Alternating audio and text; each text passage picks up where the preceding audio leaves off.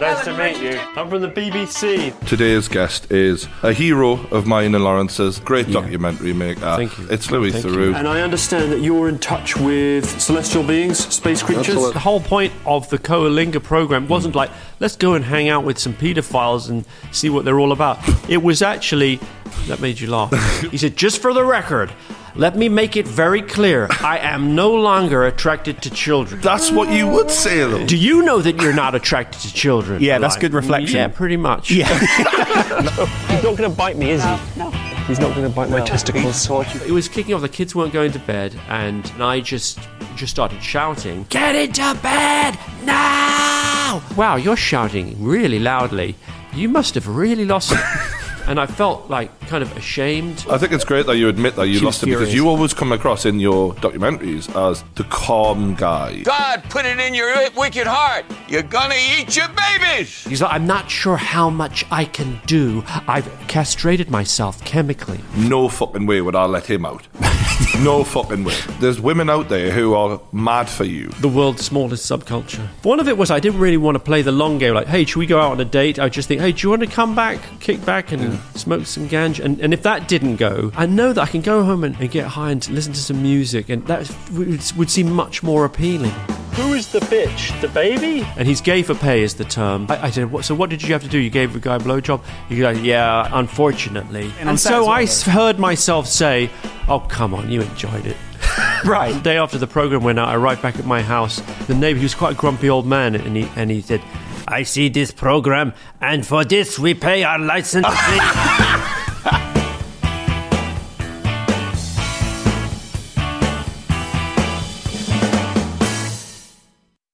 It's a fascinating world, bodybuilding. Yeah. Uh, because there's naturally there's so many narcissistic people who jump into it. yeah, and they want to be admired and all of that. And they're willing to basically risk their lives just to have that crappy trophy that to them means so much. Yeah. But nobody else cares. yeah, and the women even more so. Yeah. Well, the women are permanently damaging themselves in a different way, aren't they? Mm. Because they're, it's irreversible what they do. Like, if a man comes off steroids, it's just you, you, we're having more of what we already had. Whereas a woman, their jaw, their hair, their facial hair, the, all the things that are left, Mm. it's irreversible. Their clitorises. Bigger clitorises, yes. Are we rolling? When you say when you say that, uh, that a bad irreversible element or is that a good? Ir- um, Jeez, we're getting in deep. We're, get, we're, we're starting with bigger you like- if like for female bodybuilders here. on a woman, then it would be good. it's a preference in Yeah. a sense. Is Well, that what you're saying? Well, it might It's be. It might be the famously, penis. Um, oh, should I even say? It? You know, Chyna, the wrestler, yeah. yeah, yeah, yeah. and and um, she killed herself, I believe. Yeah. or, or, or it was an overdose of sorts. An I think. overdose. Yeah. It was probably aged about 47, 48, something like that. Yeah. That's really sad. Yeah. And she was the pre preeminent um, female bo- uh, wrestler at that time, Mm-hmm. and um, did a porn film.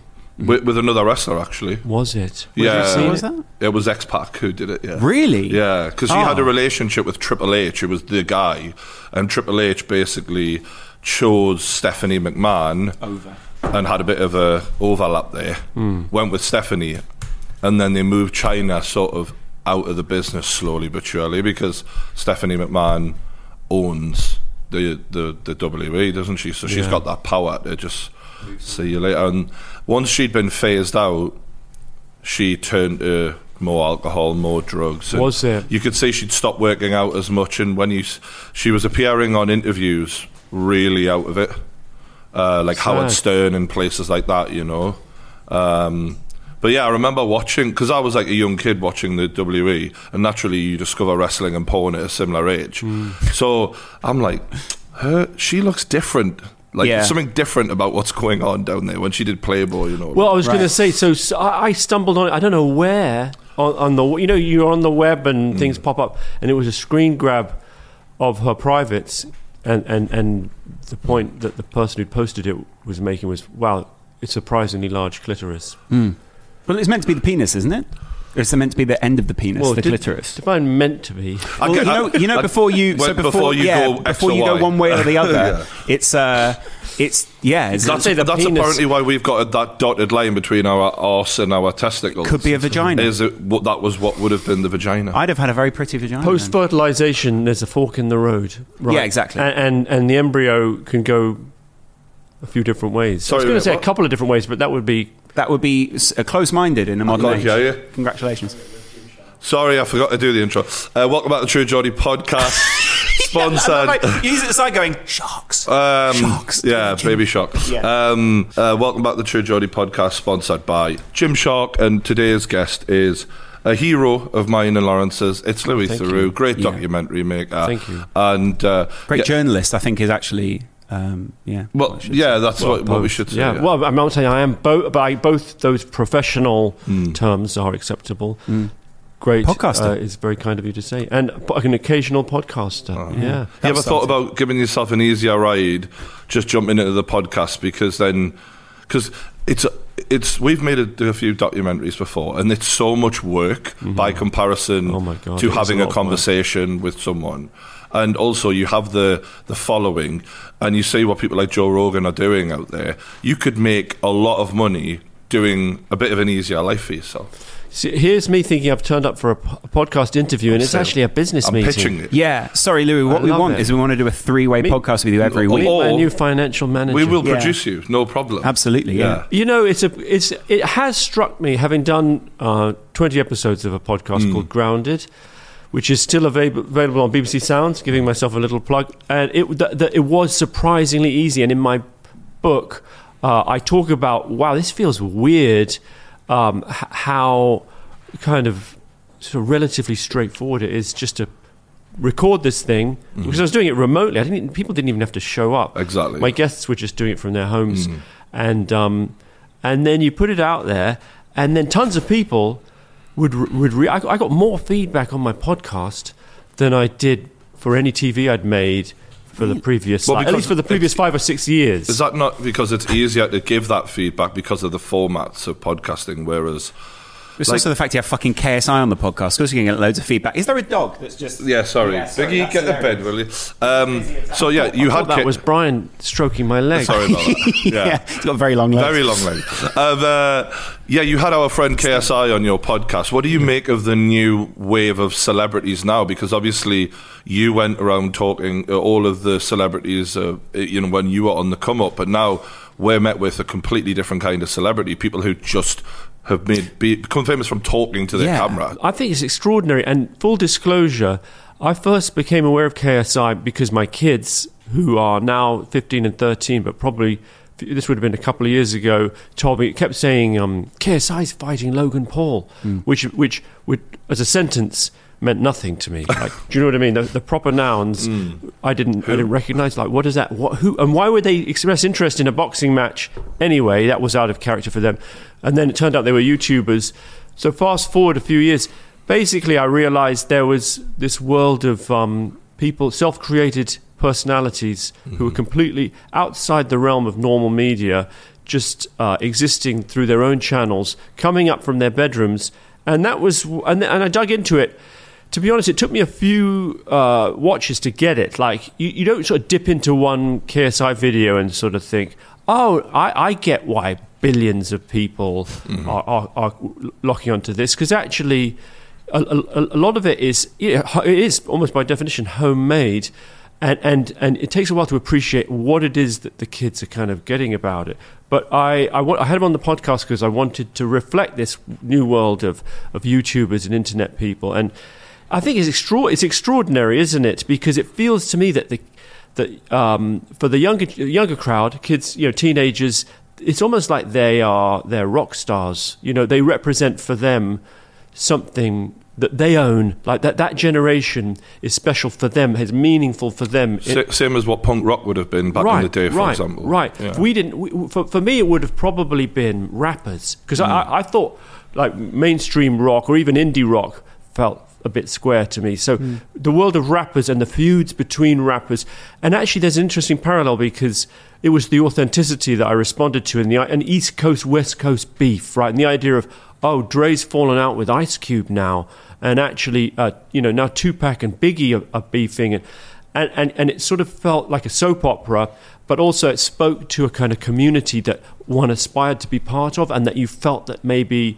You, you kind of hanging out with these older guys who Mm. are cool, bit risky, uh, quite funny, but very talented. And That's our podcast. there you go. The YouTubers are sort of, are, well, we hope so, right? People can decide at the end Yeah. of this episode. Um, you know, you felt like um, th- that's what the, ki- the kids are into now. Is that, is that feeling of um, authenticity? I hate saying like that's what the kids No, are but- into. I, I but feel it's like I sound like an ownership old as well, Radio yeah. 1 DJ. No, don't worry. Yeah, no, you're, you're, definitely tot- not. You're, you're spot on because it's people being themselves, and uh, in in the world that you came up in, you probably were very fortunate to get that break, which now people are sort of engineering their own breaks. You know, as you know, we've been filming with KSI Mm. for, uh, for a documentary for Amazon, and I've seen some of the rushes and the response he gets from his fans um, at, at, at, at the festivals is extra, and just shows in general is extraordinary. It's like Beatlemania. Mm-hmm. It is, yeah, It- crying. You know, I've been to a lot of gigs, but the level of hysteria Yeah. um, is is off the charts. Which I think it speaks to what you're talking about, right? And what we have been, what we've been talking about, which is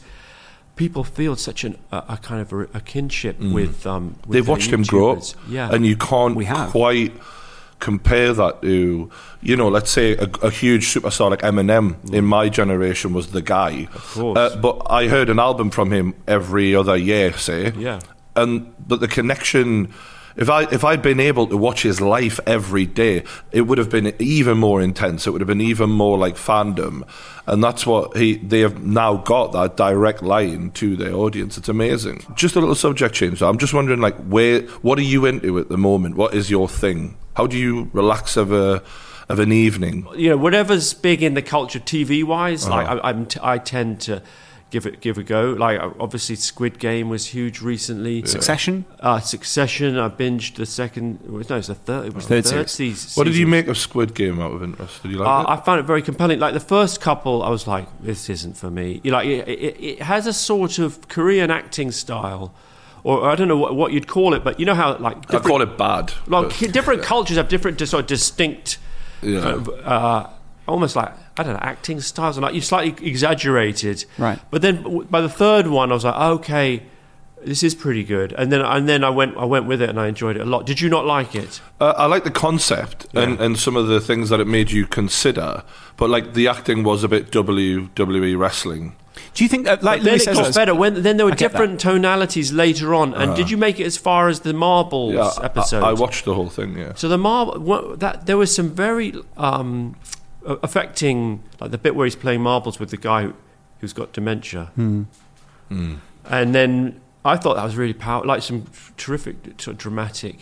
um, yeah, that was a, moments. powerful moment for sure. So watching TV, cooking is my other one. Oh, really? Yeah, I love to cook. And What are you cooking now? Because Oh. you, you talk a lot about spaghetti and um, ke- do I? kedger, Well, no, I talk more. Well, Bolognese is what you talk about well in no, book. lasagna. Sorry, that is what That's veggie lasagna as well. Yeah. Yeah, veggie lasagna. Anything that requires me to be in the kitchen, uh, where I can therefore be on my own for a bit, like it's, you know, have a little break from the family, and then have a couple of drinks, listen to either a podcast or What, some- what kind of drink? Just, I'm trying to get an idea of So- where you are here. Well, what are I you talk- drinking? Gin and I- tonic? so just to, the elephant in the room is that I've got a book out, and I talk about a lot of this stuff, and it's called Theroux the Keyhole, and it's a very what's and all I read, candid. I read it all. It's fantastic. There we go. A candid and, and, re- and it's almost revealing to the point, being slightly self flagellating look at a, a family man in his 50s, being me, who, who's possibly on the edge of having a drinking problem. I shouldn't laugh when I say that. Nah, that's fine. And You're on the know, edge. going through the pandemic and going slowly insane I think we all are. as we all were, and actually, and, and being a kind of whatever the opposite of an exemplary dad is, like a disastrous dad mm. in many respects. And a lot of it takes place in the kitchen where I'm making lasagnas to just escape from my three children and have and be able to sort of drink unobserved, right? Let's get a few, like not, and it would be um, So it's almost sneaking them in. sneak sounds loaded, but yes, but yes. Well, that's why cocktails There's are a quite scene in the book where I talk about hiding my this isn't my coming out as an alcoholic. But there's, I talk about For the title purposes, it will be. but Yeah, yeah. Louis Theroux, alcohol. I do not have a problem. Yeah, You exactly. do that. You can do that. The Daily Mail will do it What, that the, way. the- the- what they do is they use the pull quote. The pull quote would be, "This isn't my coming out as an alcoholic." Right, yeah. right. Yeah. Louis, Louis Theroux in denial. I must admit, when I watched the uh, Place for Pedos uh, documentary, and one of them goes, "I am no longer attracted to children," I was like, like, huh? "That's that's what you would say, though." That's what. That, Okay. Actually, just speaking of cocktail moments, that's actually one of my favourite moments you've ever had in a documentary, and I wanted to know whether Mr. uh, Kitchens was his name. He said, "Just for the record, let me make it very clear: I am no longer attracted to children." yeah. But that, that's not no. My favourite moment in that And documentary. then he goes. He also goes to me like, "How do you know if you are attracted to children? Do you know that you're not attracted to children?" Yeah, I'm that's like, good reflection. Yeah, pretty much. yeah. Now you mention it. the, the best bit in that documentary is when you go in and you they're having the party and the guy's mixing the drink and you go over to him and he said and you say what are you in for He gets me to taste his lemonade, Right. First of all, which Yeah. is a nice icebreaker. And- Yeah. and then in the way that you know, there's certain opening lines that, like, if you're a casino, the opening line instead of saying hello, you go like, "How are you doing? Are you winning? Are you winning? Mm-hmm. You up? Are you up? Are you?" And then in in in a prison, you go like, "What are you in for?" And then it- also in a, as it turns out, maximum security hospital for paedophiles and sex offenders. What are you in for? And he, do you remember what he says? he says um, a- along the lines of uh, I'm in for date rape Yeah, he says Wh- date rape. Which is, and I, cou- I couldn't work out if in that moment, because there's times in the documentary we were talking about where sometimes you see your eyes go, brilliant, we got the clip sort of thing.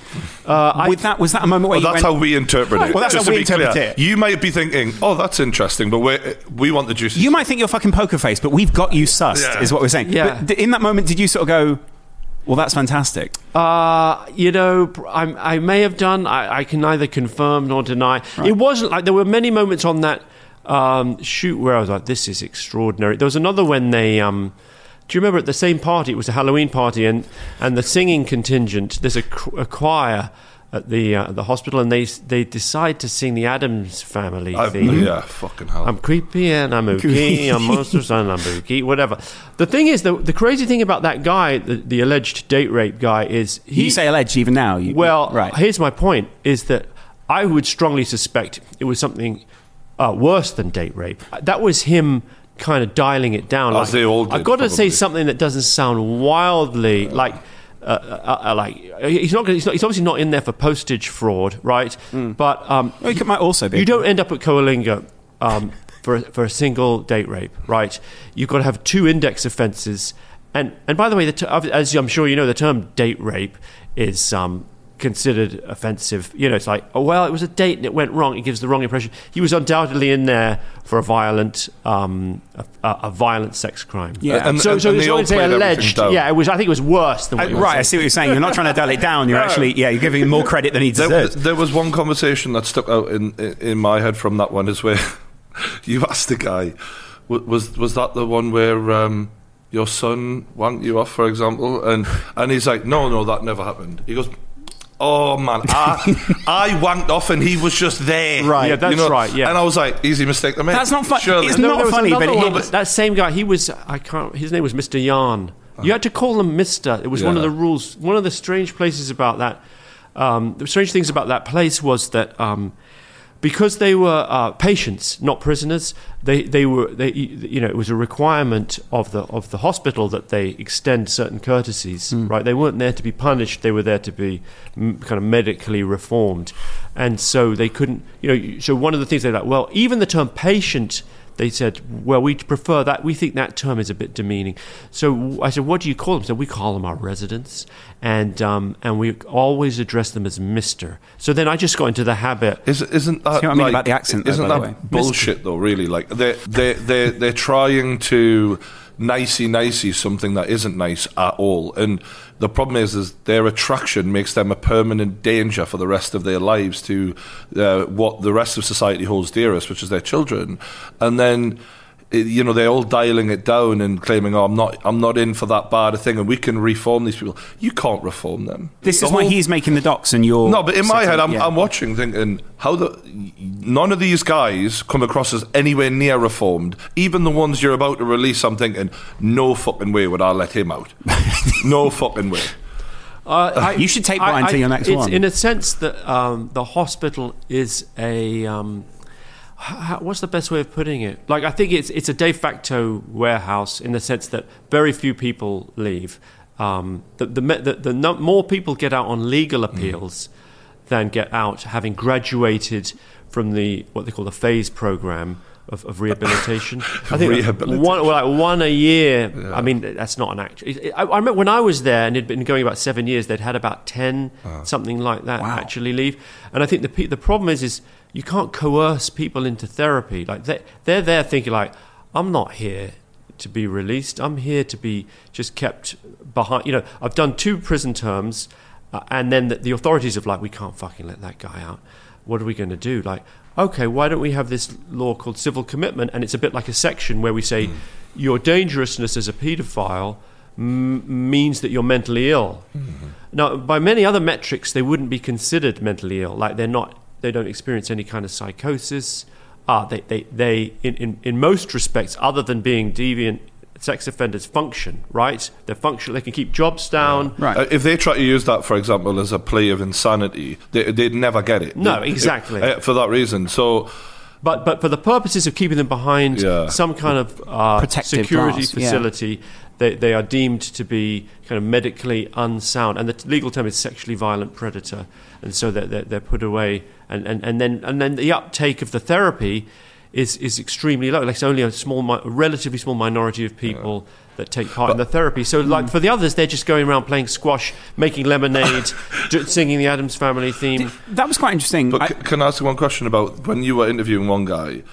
It came across like so he was going, "Oh, the therapy and actions speak louder than words," and I was watching him like, That was Mr. Lamb. Yeah, th- this guy, you could almost feel a bit sorry for him, Right. Because I wasn't when I was watching his interview, I wasn't aware of what he'd done. I think I, I don't know if I was uh, paying enough attention or if it had been clarified yet. But the point was, is he was coming across so compelling in his Well, he spoke with a kind of exaggerated courtesy, like he was deferential, and it was like he was he, he was his affect. He was like, "Oh yes, well, one wonders if well, he was he's doing. He was actually when I first met him, he was making a, a, a Ferris wheel out of bits of card." for kids. like a kid's craft project. Sure. And then he was spinning it around, saying like, "Well, w- when the wheel does spin, it, it, it reassures one somewhat that one has done it correctly, uh, which is rather a good feeling." And so he had this sort of punctilious way of almost like um, I, I don't know how to describe it, like like a, a waiter at a really posh restaurant, Yeah. that's, or, or, or, or a it was flight- disarming and reassuring at the flight same time. attendant in Right. first. Yeah. You ever have a, flown first class and the flight attendants? No. They're so sort of like almost like um, at- attentive that it's faintly like it makes me quite tense. Right, yeah, I get like, I have yeah. to reflect back your level of attentiveness, and then I'm, oh yes, thank you ever so much. Do you know what I mean? The, po- Yeah, the I point of it is to relax Yeah. you, but because you can feel you're trying to relax me, your brain goes, "I'm not relaxed." This now." is extremely tense Yeah. now. Yeah, I had that. He's on we- first class, feeling really tense. Even when you get to business, there's a level of tension, but I imagine in first class it's like really tense. Oh my god! But you, I think, but if you're like, um, I don't know, like Rupert Murdoch or, or Richard, you're probably you, you're like, yeah, bring me another one. Yeah. But uh, yeah, you don't give a this shit, This time don't stint, you know, a a little Yeah. more vodka. But if you're like, if you're like us and you're, you're sort of trying to be a decent person, you think, oh, I better give back what they're giving to me. I was once in, it doesn't happen often, but I've been upgraded a few times. And once, you know, they like, oh, we like your programs. We think we can make you a little more comfortable. So they bring me up into like business or first, and they lay you out like on a full, like a full, like a flat bed, like a, which is the dream on a long flight. You get a flat bed, and they Are had you, these. are you new- too big for the bed, or are you? no, they're about six. They are. A li- I'm six feet two and a half, and they're about that. They're- Right. It's like just right. Perfect. So, um, so then they, they they they had these new beds, and they're like so pleased to show them off, and like oh, there I am lying. Like I know we can tuck you in. Would you like me to take out the duvet, sir? Oh, that would be great. We'll uh, tuck you in, and then like eight hours fly by, and then we're coming into land, and I don't know if it was what I I'd done something wrong, and I was like. I, I was having trouble. You know, like sometimes it's quite confusing operating. Yeah. Like the, the buttons and levers on on a, on a on a plane, and then I'm like, oh, do I release it? So I'm still lying down. That's so I hit my flight attendant's button. And I say like, I, I can't make it go back to a seat. So then they're like, oh, oh, so sorry, sir. Oh, just be one minute. And then they're leaning over me, and then I don't. I think I'd broken the fucking lever or the button. So then they're like levering it, and, and then he gets his mate. So then there's two or three of them around, like bending over me, and I'm there like a patient undergoing an operation. Like, "Oh, just grip over here. Oh, just pull it. Oh, no, I don't know. So I'm so sorry. I hope it wasn't something I did. Oh, Just pull over it. Oh. And then they're like, they can't fix it, and they're like, uh, oh, sorry, so you're going to have to come into land, lying down.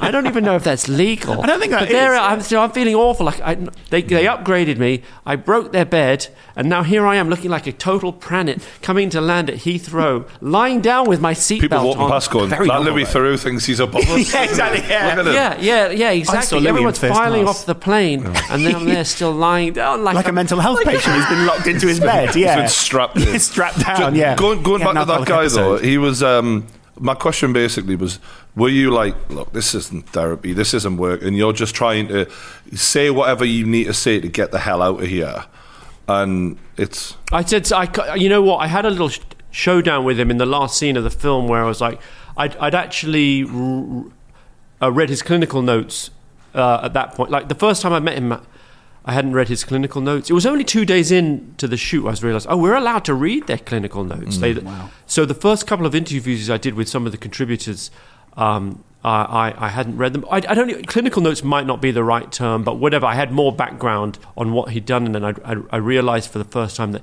he had two daughters. He'd been married, and that part of his grooming process had been getting his daughter's friends over and and putting them in the bath, and that that would lead to the him abusing them. That was a preamble to his abuse. And you know, when you read. Um, you know, I, I'm very much t- take people as I find them. Like it's part of my process in a way to sort of arrive in a space and, and try and size someone up and figure out based on how they re- react with me and how they behave, like what I make of them and see, you know, and call them on stuff that I've seen. I try not to dredge up stuff too much, but clearly, if you're talking to a criminal or or or or, or a paedophile, you know they can come across very plausible and what you realize is that you really need you, you, you absolutely have to be briefed. And so two days in i had more information. I realized what his offense pattern was. And he, i thought he'd been very open. In some respects he had. He told me like oh i have 54 offenses mostly involving boys in their teens. Like those weren't convictions. Those were things that he'd revealed in therapy which is another reason they don't do therapy a lot of them by the way is because it can lead to new cases. Mm-hmm. Because you're supposed to be open in therapy like and actually if you've been convicted on three counts of this involving two boys but actually you've abused 50 boys right then they're thinking like why why on earth would I disclose that in therapy when that could be used against me in a future case anyway You're in for life anyway, though. So you uh, not technically, because he's not there on a conviction. He's there on a medical Right. for a medical rehabilitation Right. that he could come out on, at, in theory, at any time. And in fact, anyway, he. So I challenged him on his offences a bit more robustly, and he got crossed. Like you saw his um, whatever sense of vanity and narcissism, like behind his accentuated uh, sort of humili- humility, was a kind of a a, a, sort of a narcissism, and and and and, and he, I put his back up a bit, and he got he got annoyed, and I think you saw a bit more of of the real person. He's like, I'm not sure how much I can do. I've been hold, let hear me out on this. I've been in here for five years. I've castrated myself chemically in order to, which gone beyond what was required of me. I have made account of, of everything that I've done. So I feel that. And then his therapist was there, and she was she was sort of giving me the evils, like what would you expect Mr. Lamb to do in your in your um, words to own up to what he's done? Like, what would you expect from him? So then I'm, I mean, in a, in a sense, um, I felt a little bit bad for him because I was just it, it, there was a part of it that was just creating a moment for television. Like I was conscious that I need to be seen to. Um, give this guy a little bit of a of a grilling, and then he's sort of obviously upset and reacting badly. To give you the, and then last year I made four series, uh, four episodes of a follow up show about various things. I followed up on him. He was one of the people I got back in touch with. Oh, wow. And he had been released uh, about three years after I was there, and then um, fell afoul of the process. I don't think he'd done any new crimes, but I think he'd, he'd failed to register, and I think they'd intercepted some mail for him that they felt was inappropriate, and he, he was back. I, I can't remember if he was back. In, he was back Way to get behind. caught, by the way. Like, you you know, you've got the internet there, and you're getting mail sent to you. Like that's Let's Yeah. not give them a. a I think nice- he was in jail. He was in jail on something, uh, having failed to register. He said my car broke down or something. Then he sent a letter. They intercepted the letter. Anyway, bottom line, he's back. All, all the guys who were doing really well in therapy, it was Mr. Lamb and alleged, and and Mr. Rigby was another. Mr. Rigby was back in prison on a new case, oh, like right. he'd, he'd molested. There was one guy who you seen had an inappropriate picture. That in was his Mr. room. Rick. no, not Sorry. one. No, not one inappropriate picture. Like a series of inappropriate But- pictures but- where he went. I wouldn't. This, this is one of the best bits because you've got his caseworker there at that time, Yes. and they go, and you go. Would you say that? Does he look like he's a teenager, or is he not a teenager? And he's like, well, he looks old enough to me. And I'm, so, and you're sort of in this grey area. And then even the caseworker seems to want to back him and sort of go, well, he looks, he looks fairly adult He to me. seems sort to be of age. Yeah. is what he says. Yeah, that was a. The thing is, is I mean, we could talk about Coalinga. That's the name of the place uh, for the whole podcast, but because it's one of the most extraordinary. People say, "What's the weirdest place you've ever been?" In a sense, Coalinga is it because of the collision of. The, the, the sort of the dangerous psychological profile of the people who are there, but also the weirdness of the institution itself, right? You know, mental health processes, many of them are imperfect at best, which isn't to say you know, a lot of it doesn't work, but a lot of it is is is um, you know inexact. You know what I mean? We don't understand. The brain is mysterious, and the idea of curing people, like whether it's medication or therapy, or these are all to some extent still being figured out. And when you're talking about a, a, a dangerous, like an ingrained um, abu- abu- groomer and abuser of children, and then you're attempting to use sort of uh, AA style therapy or group counseling therapy uh, to, to address that, it's really put, kind of putting a plaster on a gaping wound. I And, think. and also having them all together, to me, normalizes so much of what they've all done when they're talking. There was one guy who went, "Yeah, I think most of us in here are." I think he had like a um, Yeah, that's the problem. a Spanish look to him, uh, like a, a gangster uh, kind of thing. And, Yeah, uh, yeah, yeah. And he was like, "I think most of us are sane here," and I'm. watching that thinking you- that's because you are all together going what are you in for and it's becoming like ah it's not a big deal Right. His point- Shutter but he, had Island. a, po- he has a point in a way, like in a sense, like he's saying, like we've committed crimes, but we're not mentally. yeah he was ill. right in that sense It- so, so in a way, it's sort of like um, his point is um, uh, we're being held for future crimes. Like we're being held for crimes that we may commit in the future. But we've all done our terms, we've done our pr- probation and our parole. Uh-huh. And, and like until we commit another crime, who are you to say that we're mentally ill? And then, well, they would say, well, uh, two psychologists have deemed you to be medic, you know, da- like dangerous. But it, it, it is a kind, it's, it's a slightly awkward because most paraphilias, which is what paedophilia is, like you know, like people have sex with cars, people have sex with vending machines, right? People dress But up. those, in they're not blurry- left with. They're not left with. Um, the car isn't left with a terrible memory. No, they're not. Tra- the car is not traumatized. No, You'd hope Quite- not. although you might need a new exhaust Unless it's Kit, at which point you know. Right. So as yeah. a society, we've made the decision rightly that those those um, paraphilias that leave victims in their wake are treated more more more severely or more seriously. But in in strictly medical terms, um, it's not actually uh, a, a mental illness. Are they not just being kind to them? Because that's what I kind of thought when you made that point. I was a bit like, listen, they're being quite kind to you here. They could have put you in an institution where there was no chance for rehabilitation. They could have put you in an, ins- an institution and basically gone, lock them up and throw away the No, key. but they could legally they couldn't. But they could, but the, the legal system could just do that, and they could just say They paedophiles. change the- the yeah, sentences. but They would- basically, paedophiles are so dangerous that there is no way to re- rehabilitate them. But th- well, there they is. could, but those laws. I mean, they'd have to pass a whole new set of laws. They're working within the laws that exist. But he was sort of arguing, and I get what you're saying, but it, what I mean is the system could just go, these people don't deserve a second chance, and actually it's as bad as murder. You've, you've taken away someone's happiness for 20, 30 years of their life. That's as bad as murder, which a lot of people probably would regard it as that. We'll lock you up and throw away the key. I'm not necessarily making the case for that, but I mean, he's then sort of taking the piss by going, well, is it really that bad? And you sort of say in your book, I think, a lot of them kind of justify it by speaking about things like things from ancient Greece and things like That's that. right. And they try and find ways of um, normalizing not- it. normalizing it. Yeah. No, uh, well, here, so so what what I think people were faced with, like the the authorities were faced with, was the fact that historically um, sentences for child abuse and paedophilia were like relatively low, certainly by today's standards. So we're talking about, I think. Uh, those people, that most of the people at Coalinga were quite old. Like, it was rare to see anyone under 50. Most were in their 60s, 70s, and 80s. And um, so there are people who've done things that they would have done a lot more time. Like, they can pass all the laws they want now, and I think many of those laws have been passed. But um, they were dealing with people who were coming out of prison now, and they had people that they wanted to lock up now, and they needed a legal framework to do it. The other thing, though, is the cost of keeping them there in those medical facilities is enormous. Like it's it's more it's over a hundred I think you said 200 grand a year. Yeah, yeah, per, two hundred grand a year per guy, with like seven hundred in that one. I mean, it's Jesus. it's millions, and um, Good some of them are in their eighties and and and nineties, right? I mean, Fit as a butcher's dog. I mean, and actually, um, there we go. Uh, Sorry, I forgot, I forgot where that line Right, came yeah. from.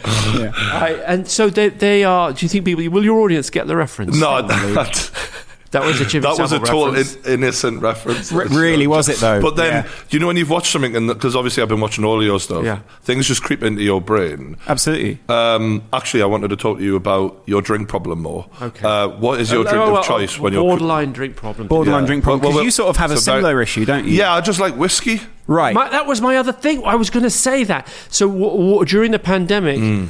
I was drinking uh, bourbon, Kentucky bourbon. Good choice. And, and and I got into something called Bulleit, which an American friend had introduced me to. It's not expensive. It's it's a relatively like you fi- you may find uh, they sell it in my co-op. Mm. Uh, where, where I live in northwest London, You're really selling it. I mean, uh, they don't. I, I worry. Like, actually, a little part of me was like, I'm talking about Bulleit a lot in my book.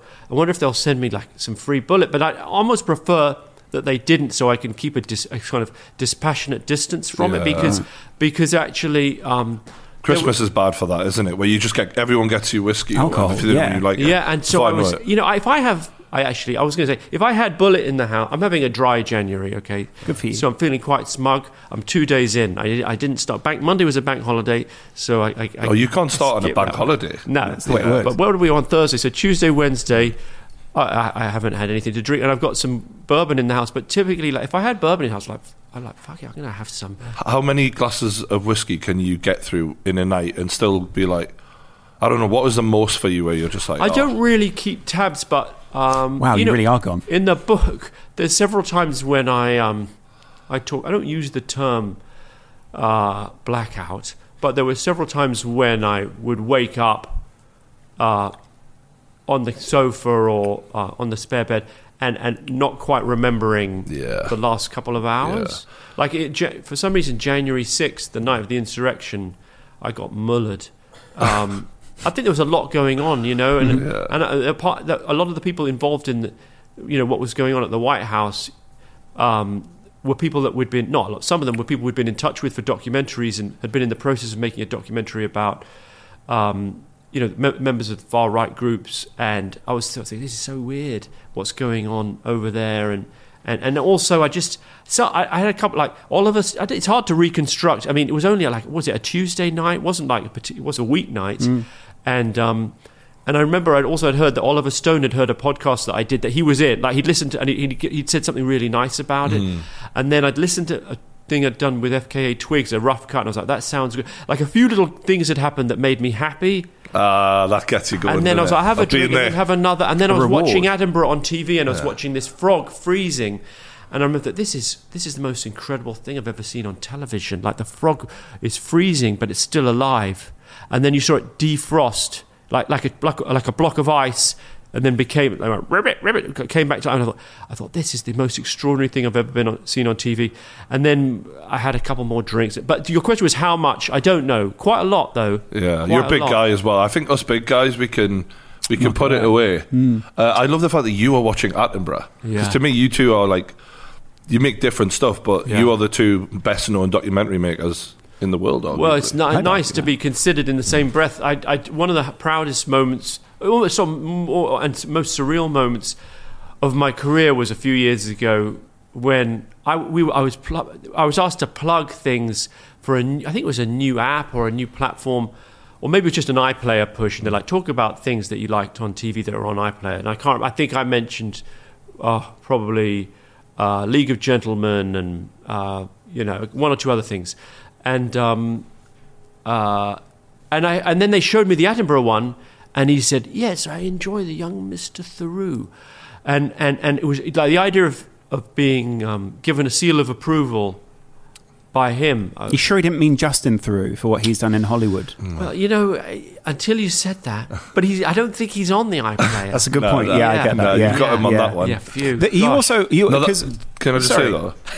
That's unbelievable. That like Isn't for it? you, as, Yeah. as, as he's the godfather of the, the game, isn't he? So he's he's the Don. Yeah. I mean, he is Il Capo di Tutti Capi. yeah, every time again he trends, great reference. Yeah. Every time p- he trends, people are terrified that anything's happening because obviously he's getting to an older age, and we Yeah. want, we're just like, not him. Yeah. He's the best. That is kind of. The, I think that's Twitter's biggest. Uh, they're they're basically they must be prepping for that day at Twitter, Mm. just lining servers up for tweets about David Attenborough when he finally does, you know, pass on to the next Yeah. natural world. What kind of music are you into, Louis?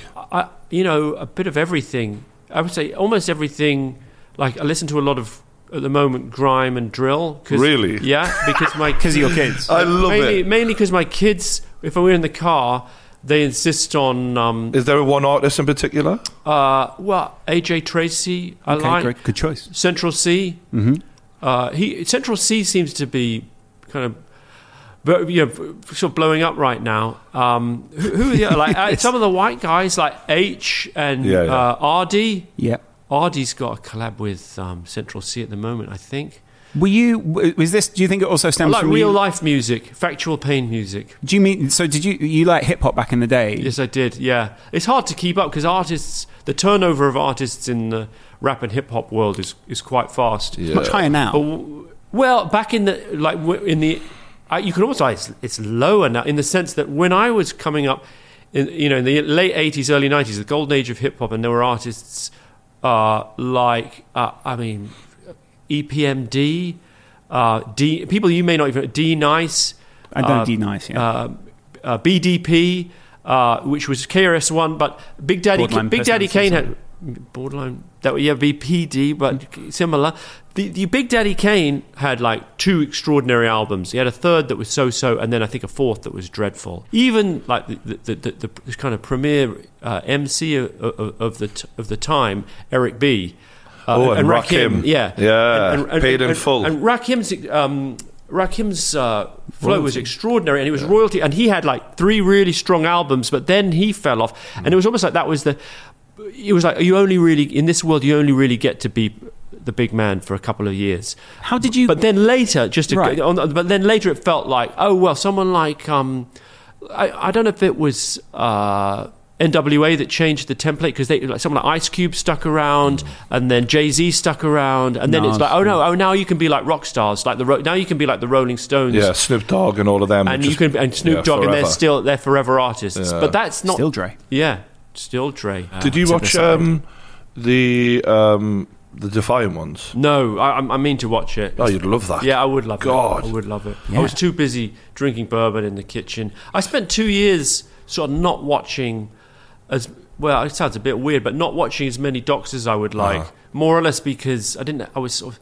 It was hand to mouth in a sense, in the, you know, with, with respect to just domestic chores, work commitments, parenting, and then the only TV I could watch was stuff that involved the family, and I, I, can't, I can't always get them to sign up to a documentary. Uh, so this the, the COVID situation, lockdowns, all of that. One of my mates who's got three kids basically said to me, it was driving him insane being surrounded by like he said, I love them, but I can't fucking do this. Like it's doing my head in now. And you drinking and stuff like that, and telling us how you are. Like, how was it for you just going through that time?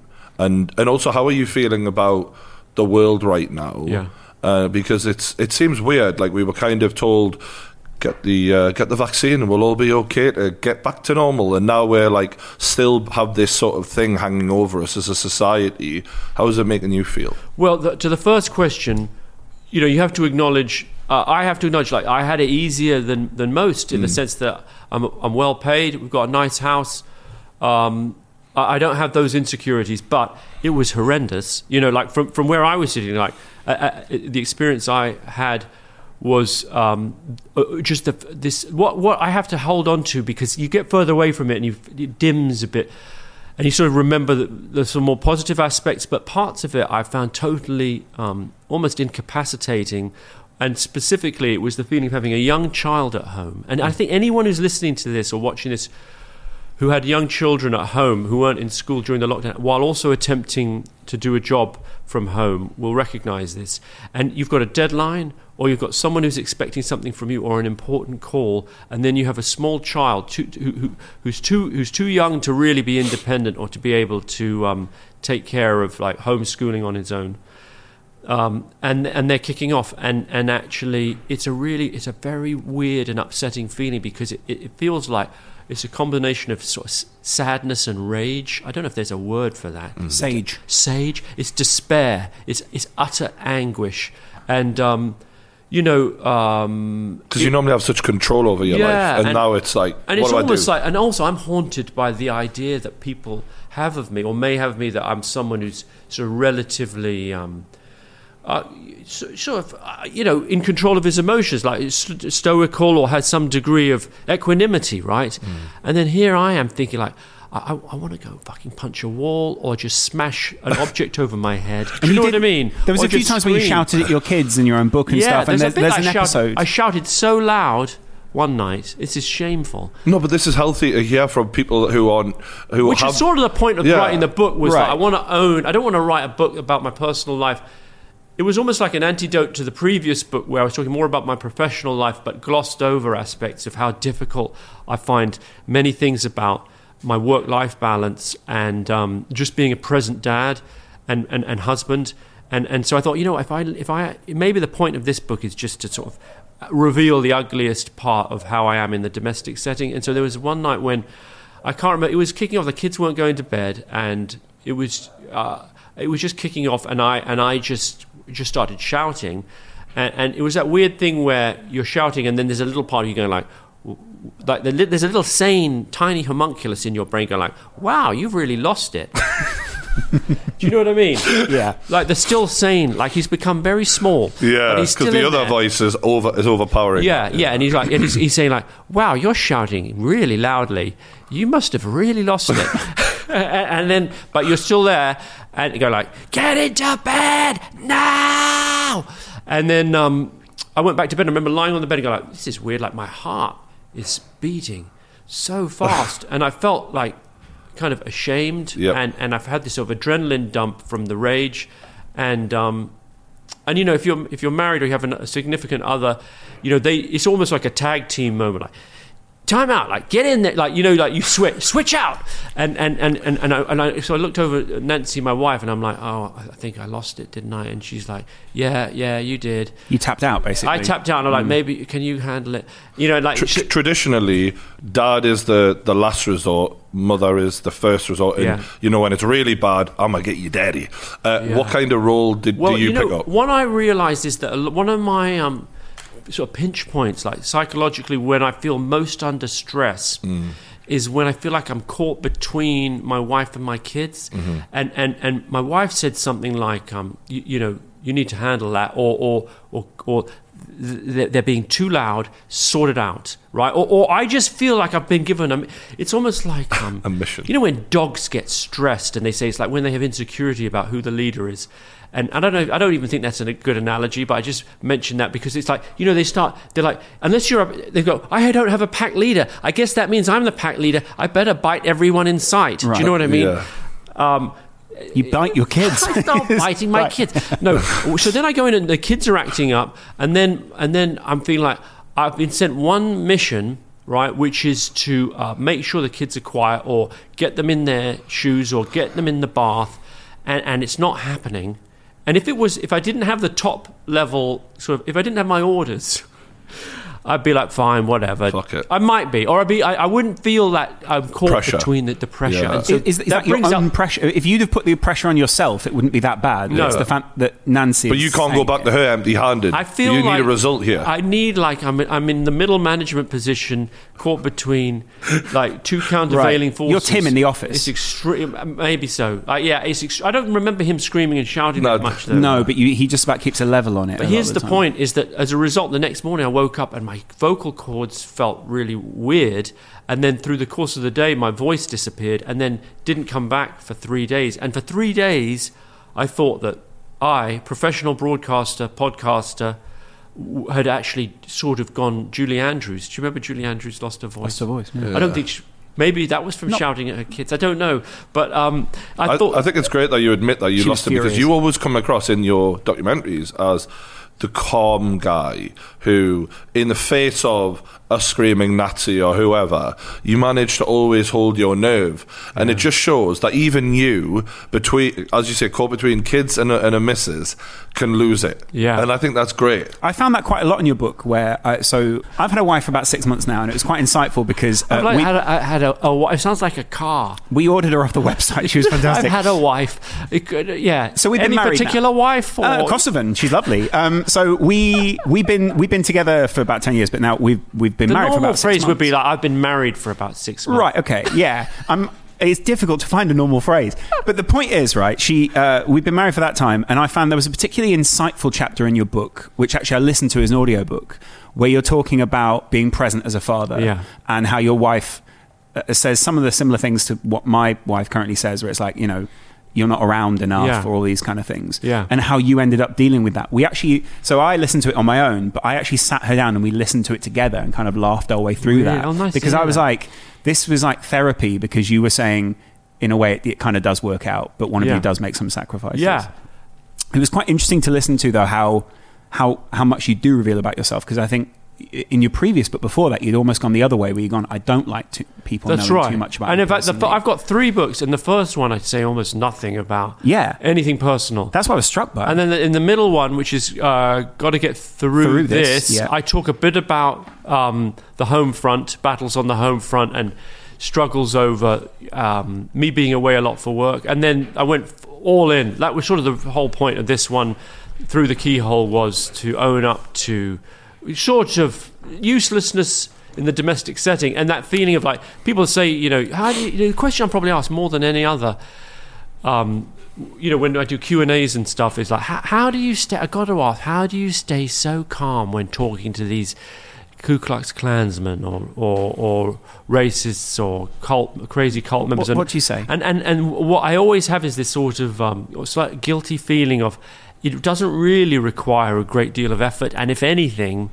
I, I have to G myself up to be confrontational. Like my natural setting in, in work mode is sort of quite passive, which I think it can be a strength. In fact, maybe um, uh, one of my sort of um, qualities as a journalist that's, that's allowed me to get into places others haven't and create programs others haven't, and, and, and is that I don't feel an, a strong urge to take people on. If people say things that are kind of controversial or outrageous, I, what, I'm not thinking like, that's wrong, like, stop it. I'm thinking like, oh, how interesting. I, I wonder where that comes from.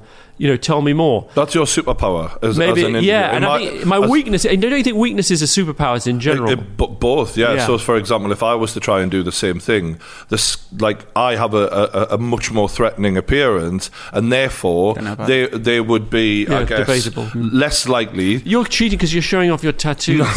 yeah if No. you if you had your short sleeves on yeah, you'd be a see, lot more we'd see, intimidating We'd, we'd see all the, the, No, the gun show. and, and the gu- the Uh, prison but- tattoos But, you got um, what I'm saying is that uh, you are you have this chameleon effect on people where you can slip in and not f- be that um, person who they're going to look at and go, I can't tell him this in case this is the reaction. They accept you and you.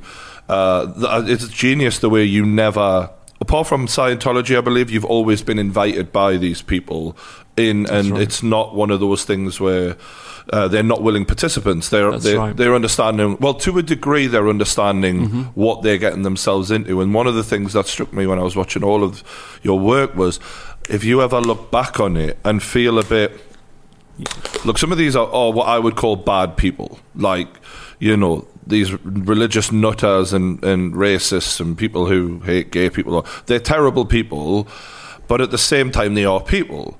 And a lot of them probably were oblivious to what they were really getting themselves into. It's not like where me and you were talking here and we know this is going to be seen by a lot of people and you, you know what is happening and I know what's happening fully. Some of them didn't. And I wondered if you ever had a little element of, uh, was that the right, like, you know, because now they're forever that, That nutter person, yeah. and it's everywhere forever. You know what I mean? yeah, I mean, in a way, um, dealing with that and thinking that through was. Um, a process that I went on through the course of um, the first five years of making programs, right? And and I, I came into program making via um, being a correspondent for a TV show called TV Nation that was hosted by Michael Moore. And Michael Moore is a out and out satirist whose whose mission in life is to sort of set the world to rights by um, satirizing the bad guys and sending them up. And, and, and, and also, not to sound weird, but I always liked prank shows. And, you know, for me, things like Candid Camera, Beadle's About, Trigger Game, Happy. Game for a Laugh, later Trigger Happy. But although, but Trigger Happy was so that wasn't formative for me. The form, the ones that were formative that I then thought, uh, and, and that I thought that's that that's that's the, that's gold. Kind of like Borat originally, huh? Yeah, yeah. Uh, Or indeed, Brass Eye. Really. Yeah, right. Who- who Chris sort Morris Of, who's is sort of the genius. godfather of that second generation, or you know, that sort of more modern era of um, pranksters where their idea because uh, everyone knew who Allen Funt was who did Candid Camera. Everyone knew who Jeremy Beadle was. And then the, the, sort of the next iteration was what about if we never break character right? Hmm. We make it even more sort of, in a sense merciless mm-hmm. by not having the moment where we show you how funny you looked when we made your car disappear and you didn't know where it was. Right. so I came into TV thinking that that's really the that's the funny space. In fact-based comedy is is getting one over on people, mm-hmm. but actually that wasn't really I didn't really like doing it that much, and you know in those, those little first forays of of doing it, and I quite quickly evolved into a into a different work mode, which just involved spending time with outrageous people and being more of a straight person. Because if you're a prankster, they're in a sense the straight person, you know, in the comic setting. Like whereas um, the prankster is the funny, the funny one. But I, I don't really. I'm not. I'd much rather be among people who are outrageous or, or intriguing or, or, or unusual, or interesting, and just drill into that. And so, um, but your question was about did I have regrets? Did I think about, you know, there were times when um, I was aware that afterwards the, the people that I interviewed revisited what we did or felt as though we weren't fully informing them about the nature of what we were doing. It was it was more the exception than the rule. There's definitely things I look back at now where I think, oh, that's a bit painful, or that's a slightly cheap shot, or why are you pushing quite so hard on that? It feels borderline harassive or bullying. What sort of thing? Oh, um, so uh, some of them are in are VO lines where I think, oh, that VO line feels a bit judgmental. There's a moment in the Swingers program where we arrive at, at the checkout counter of a supermarket. Uh, it, it- I'm with the woman who's hosting the Swingers party. She's very nice. She's very obliging, and she's like, she's like, now when we go in there. Don't you know? Don't say that we're doing it for a swingers party, okay? Because people can be very judgmental. So then we're at the checkout counter, and I start going, Margaret, Margaret, maybe we should. She's quite attractive. Shall we invite her to the party? Just to be a goof, right? And she's like, No, don't mention it. No, but why don't she might want to come to the party? And she, no, don't mention the party. And it's not, it's not like horrible. It's just, it's just a sort of needling. You're not taking it as seriously as she is. It's fa- basically, it's a it's it's it's a tiny bit. It, you know, when I watch it now, I'm like, is it that funny or is it a little mm. bit unkind? There's another one. I mean, it, it's going to sound really trivial to you because it's these are in the judgment, like in, it's all of in in the. In the roster of crimes of television that I've committed, these are relatively uh, small. But but but but that, this was the question that was asked, right? So another one is when I'm talking to a, a guy called Troy Halston, who's a porn performer, and he's gay for pay, is the term and and then after he's done his and, and, and I'm like, well, are you really straight and just being gay for pay, or are you actually bisexual, right, or gay, right? Um, after he's had his gay sex for the for, for money in, in the porn scene, he, he goes, uh, well, I, I said, what, so what did you have to do? You gave the guy a blowjob? He goes, yeah, I can't remember the exact line, but he goes, like, unfortunately. And then something about that rankled, right? Like I thought, well, if you're going to do it, don't be like, Enjoy it. unfortunately. Like, be like, yeah. You know what I mean? You can't have it both ways. I mean, I might have been wrong. judgmental, I know, right. I might have been wrong. So he goes, Put a bit of enthusiasm yeah, on it, I'm like, Christ's sake. That's what they were saying on And set so as well, I though. heard myself say, "Oh, come on, you enjoyed it." Right. or something like that. The one Which- that, the one that which which again was I think I'm, it's not the worst thing in the world. It was me. I'd have to see it again. No, but you- but, this but is the it thing, strikes me as a tiny bit unfair. And I remember in the edit there was a conversation about shall we take that bit out? Right. And at the time I was like, take it out? What are you talking about? That's one of the you know funny bits in the in the film. But but evidently the director and the series producer were like, oh, that's really on the edge of a bit mean, or maybe even. I don't know, homophobic. No, because he's bullshitting himself. Because there are some things you can do You be in the edits and be like, yeah, unfortunately, like you know, I, I don't know, you may, may not have swept the house up properly or Right, whatever. right, But yeah. He's using a word that doesn't fit With the You- blowjob. Putting a dick in your mouth and and, jo- and getting on with it. You know what I mean? Like Yeah. that ain't something you. Well, unfortunately, But- but also it doesn't just- fit It what he did. Right, it did need a resp- it needed a response from me, like Right. for me to go, mm-hmm. Come on. Like, mm. but so I went. So I sh- probably should have said, um, what, so you didn't enjoy it at all? That would have been fine, Right. But what I said was, come on, you enjoyed it a bit, or something Yeah. like that. But I quite like that, and also, but also, I wonder if you take those things out, then I don't see how. I, part of what I like is watching the relationship between you and the people you are with develop. One Right, of my yeah, but- favourite ones was when you became sort of friends with the problematic prostitute uh, in that uh, brothel house, where originally you had this really sort of Hayley. edgy relationship where she kind of was testing you, and Mm-hmm. clearly, I mean, she didn't have great relationships with men, kind of. Bullying you a little bit, but and, but you stayed with it and eventually won her over and became quite friendly. It was a Mm-hmm. You're lovely arc. Yeah, yeah. Ch- Haley was her working name, and uh, she. In her first interview, was very obliging, and, and but just obviously intelligent and thoughtful and reflective in a way that, um, to me, was surprising at the time. And um, and and then she kind of realized. I don't know if she got my number or she was she was shrewd and she figured out that she needed to take control of the situation. And so she said, like, I'm not going to do any more interviews unless you book a party with me, which is the term. And um, and so I feel like you had to kind of win her over, and once you did that, you yeah. went in. Then that, then then we did we I booked a, a massage Yeah. which I paid for out of my own money, no license pay money. Went for that. I went minded. towards that. That's fine. Yeah. I remember I It's gone towards much worse things. I, arri- I had Polish neighbours at the time, and, I, and, and on the day after the program went out, I arrived back at my house in Halston, and uh, the neighbour, he was quite a grumpy old man, and he, and he said, I see this program, and for this we pay our license fee. It's, it's not often you get. You normally the people only bother to give you feedback if it's positive, but actually to be reprimanded by someone who's pissed off. and not the- actually from the country. Uh, well, he's themselves. basically he's UK. You've He's- still Yeah, you've still got to pay whether you have a TV. You, Do you have know- got the TV. long, though? pay the fee. How long, Laurence? Right. That's the question. That's a very good point. Um, so when when she's on, this is the thing I wondered. She was a what many men would consider attractive woman, tall, blonde, good boobs and bum. All of that was in place. Well, she's a prostitute. and. You're obviously a guy in a relationship at the time. She's straddling you, massaging you, um, and you seem quite sort of nervous, awkward. It was, it was, it was, it was a lovely moment to, to sort of watch you. But were you feeling attracted to her? Was that a difficult thing for you to go through? uh, n- n- Even though she wasn't your, clearly you weren't on a wavelength romantically, but it's a, a naked woman on top of you. Uh, I, you know, hand on heart, I wasn't. It wasn't for me an erotic encounter.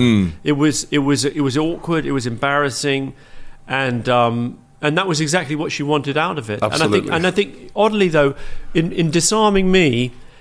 You know, and, and realizing how um, almost defenseless I was in one sense, like, like kind of in a sense, if, you know, figuratively but literally also naked, although I had boxes on. I think in disarming me, she sort of disarmed herself because I think she was surprised that I did it. I think, and I think when she saw, you know how it's it's hard to be angry at someone who's defenseless, and I think she had her dander was up a bit. She was, uh, you know, she, I think she'd been feeling a bit like, what am I getting out of this documentary? I've given him a few interviews. Why, why should I even do this? Unless you book a party, then I'm not even going to give you. it. Then once I did it, she get she gets all giggly, and, and she's like say, saying all kinds of things, and and and then although I'm sort of awkward and embarrassed to be there, but I start asking questions and doing interviews during the during the, the massage, and then she answers them Yeah. very uh, uh, very candidly. Because you proved you weren't above her, Right. and, and maybe she was thinking that at the start, like, who's this British journalist coming in? But now you're literally there, half naked on her table, and you're clearly saying, "Look, I, I don't think I'm better than you. I'm willing to be a part of this, or so, to a degree." You called her bluff in a sense. And I think that that really, uh, as someone who may want to make something like that one day, it was a bit of a lesson for me. to go, All right, okay. Specifically, you want to make the prostitute. Well, no, I mean, I'm just. checking. it was it was admirable the way you just got your sort of hands dirty, so to speak. Well, I, I weren't that appreciate that. You know, in the end, um, you know, that kind of participation in, in, in, in a documentary, it has to be uh, handled in s- quite a careful way. And I think to to be there and say like, I'm gonna get a ma- you know, massage from a working girl. Um, it could be crass and, and, and actually because she dictated the terms and even with her dictating the terms it really needs a lot of thinking through and and um, you know and it wasn't totally straightforward on the home front. Like you can imagine I, I was I wasn't married at the time but I, my, the woman who is now my wife was my relatively new girlfriend. In fact one of the things that told me what a special person she was was the level of kind of coolness and and, and sort of self possession she showed when I showed it to her. Like she wasn't going to let me see that it bothered her, but she's like she just said, "Oh, you are flirting with her a bit," and like she just clocked it. She knew exactly what was going on, but she's like, "I'm not going to um, make a big thing out of it." It takes quite a lot. Of, there's um, you do show her quite a bit of your work, don't you? Like, there's a point in Oh, your book where you talk about showing her a meth documentary. Yeah, I yeah, think, and yeah. she tells you 20 minutes in that's the first time you smiled. in the documentary. Yeah, she thought I was going down a kind of the not the wrong. She she felt like I wasn't playing to my strengths in, in the sort of documentary. I went I went for a while. I realized that me in dangerous or, or semi dangerous settings was a kind of winning formula for um, for documentaries. You know, you're always looking. I I did- almost the hardest thing. In, in, in the work that I do, is just finding the initial idea. Like, what is the space, the subject, the theme, that will allow you to get 60 minutes that will have light and shade, a compelling narrative, actuality unfolding on screen. So for a while after I did one about San Quentin prison, I thought, wow, this, you know, which got six million viewers, which is really high for us. I thought this is a great, um, this is a great kind of seam of, of material because um, I, I can just find other settings that promise some kind of danger, whether it's uh, embedding with in, high crime areas of American cities or other cities, or you know, investigating drug use in in a kind of real world. So, so I did that for a couple of years, and then sh- I think it got to the point where so it was becoming a bit. It was in danger of becoming a bit one note, and she she picked up on that. That was in that was in quite a sort of a weird period as well in your relationship. I think in that Yeah. point in the book you're talking about how We had two young children. Yeah. I was away a lot, and um, sh you know, a- I think like a lot of women who have kids and have successful careers, but then take time out from their careers in order to be more around for, the, for for the kids. Like she was, she was uh, sort of pulled in two directions between missing work, but also wanting to be present for the family, and I think resented um, the fact that I had made fewer compromises. Whereas, I mean, I, I talk about all of this in, in that book. That's the middle one. Got to get through this. Where my parents both worked, so I um, I was used to having a, a, a, an au pair who who would come and, and be there when I got home from school, and um, and my dad would go away. You know, he's a travel writer. Would go away sometimes for months at a time, and so I thought, oh well, this you know, we all sort of bring in a sort of sense of expectation of family life based on what we experienced growing up, right? So I sort of thought, well, you know, if you want to be back in the workspace, that's fine. We'll just bring in an au pair. And she's like, no, no, I don't want someone else looking after our kids. I want one of us looking after them. And I think it, it shouldn't always be me.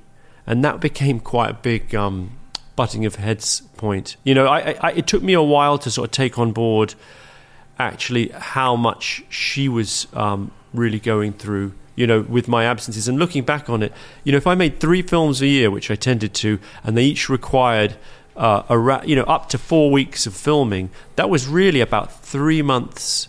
That's a quarter of the year, you know, and, and that, that with young with a young family, that you're taking a lot of kind of emotional equity out of the bank. What happened in the, there's a point in the book that I was kind of interested in is when you said there was a sign that you completely overlooked or it didn't quite strike you when you were in a, a fancy hotel with embroidered uh, robes, Yes. and she tells you something at that point. What? Uh, She said, um, "Oh, she said uh, if you were ever thinking of having a um, a relationship outside the marriage, or, or, or, or like straying, I can't remember how she phrased it. She said I would be okay with that, and what? And what? And at that point, I think. and I was like, oh, well, that's cool. Like I'm not gonna." Like I, I, you know, I, one of the like I'm, I'm kind of I don't know if a lot of men are like this. I tend to think more, more are like than women. I know like those kind of se- I- I'm, gender. I'm worrying that this was a trick question just to see what you'd say. Yeah. You know what Right. I mean? But- Yeah, oh, right. you can you can stray. Right, yeah. She- Yeah. It was actually Go hidden. ahead. There, the, Go the thing that was. Are you gonna? There was actually a hidden camera in the room, and it was a BBC documentary they were Yeah. making on you at that Catching and you fucked it all up because you just basically went, "Yeah, fine," instead of going, "Hold on a minute," and then they'd have burst out and gone, "Surprise!" Yeah, I think yeah. You took it a bit farther. No, it was funny. It could have been. It could have been. Like, do, I don't. I'm a stranger to myself in many ways. Like, and I, I, I don't always even know what I'm feeling half the time. Right, you yeah. know, sometimes it's like that. You know, talking about the little man. You say like, you're kind of angry. It's sort of like it'd be nicer for the big man, like you, your totally integrated self, realize, wow, I'm angry. I need to calm down. You know, it would be nice if, in general, uh, you know, you knew what you were feeling. Sometimes I catch myself just think, like I talk about this in uh, Theroux the Keyhole like it was Christmas. I was quite hungover because on Christmas Eve I'd gone to town on the on, on the bourbon, and I woke up theme and. I, I was like, and and and West no E seventeen and Stay Another Day came on. I was like, this is the worst song I've ever heard in my life. depressing, isn't And? I just uh-huh. thought that what an evil song, what an evil band, like the group they must be to bring out. Now, obviously, it was all projection. Like I, I what what I should have said is like, wow, I I must be not just hungover but really grumpy to, to pour so much undeserved scorn on a on a completely innocuous song and group, right?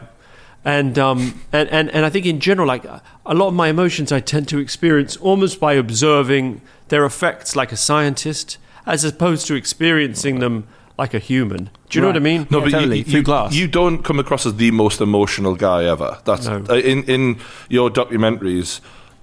That was one of the things that sort of struck me as part of the brilliance is obviously you're not showing too much emotion and therefore people don't really know how to read you. But little do they know it's because you're not really sure what to think about it or feel about it yourself as it happened.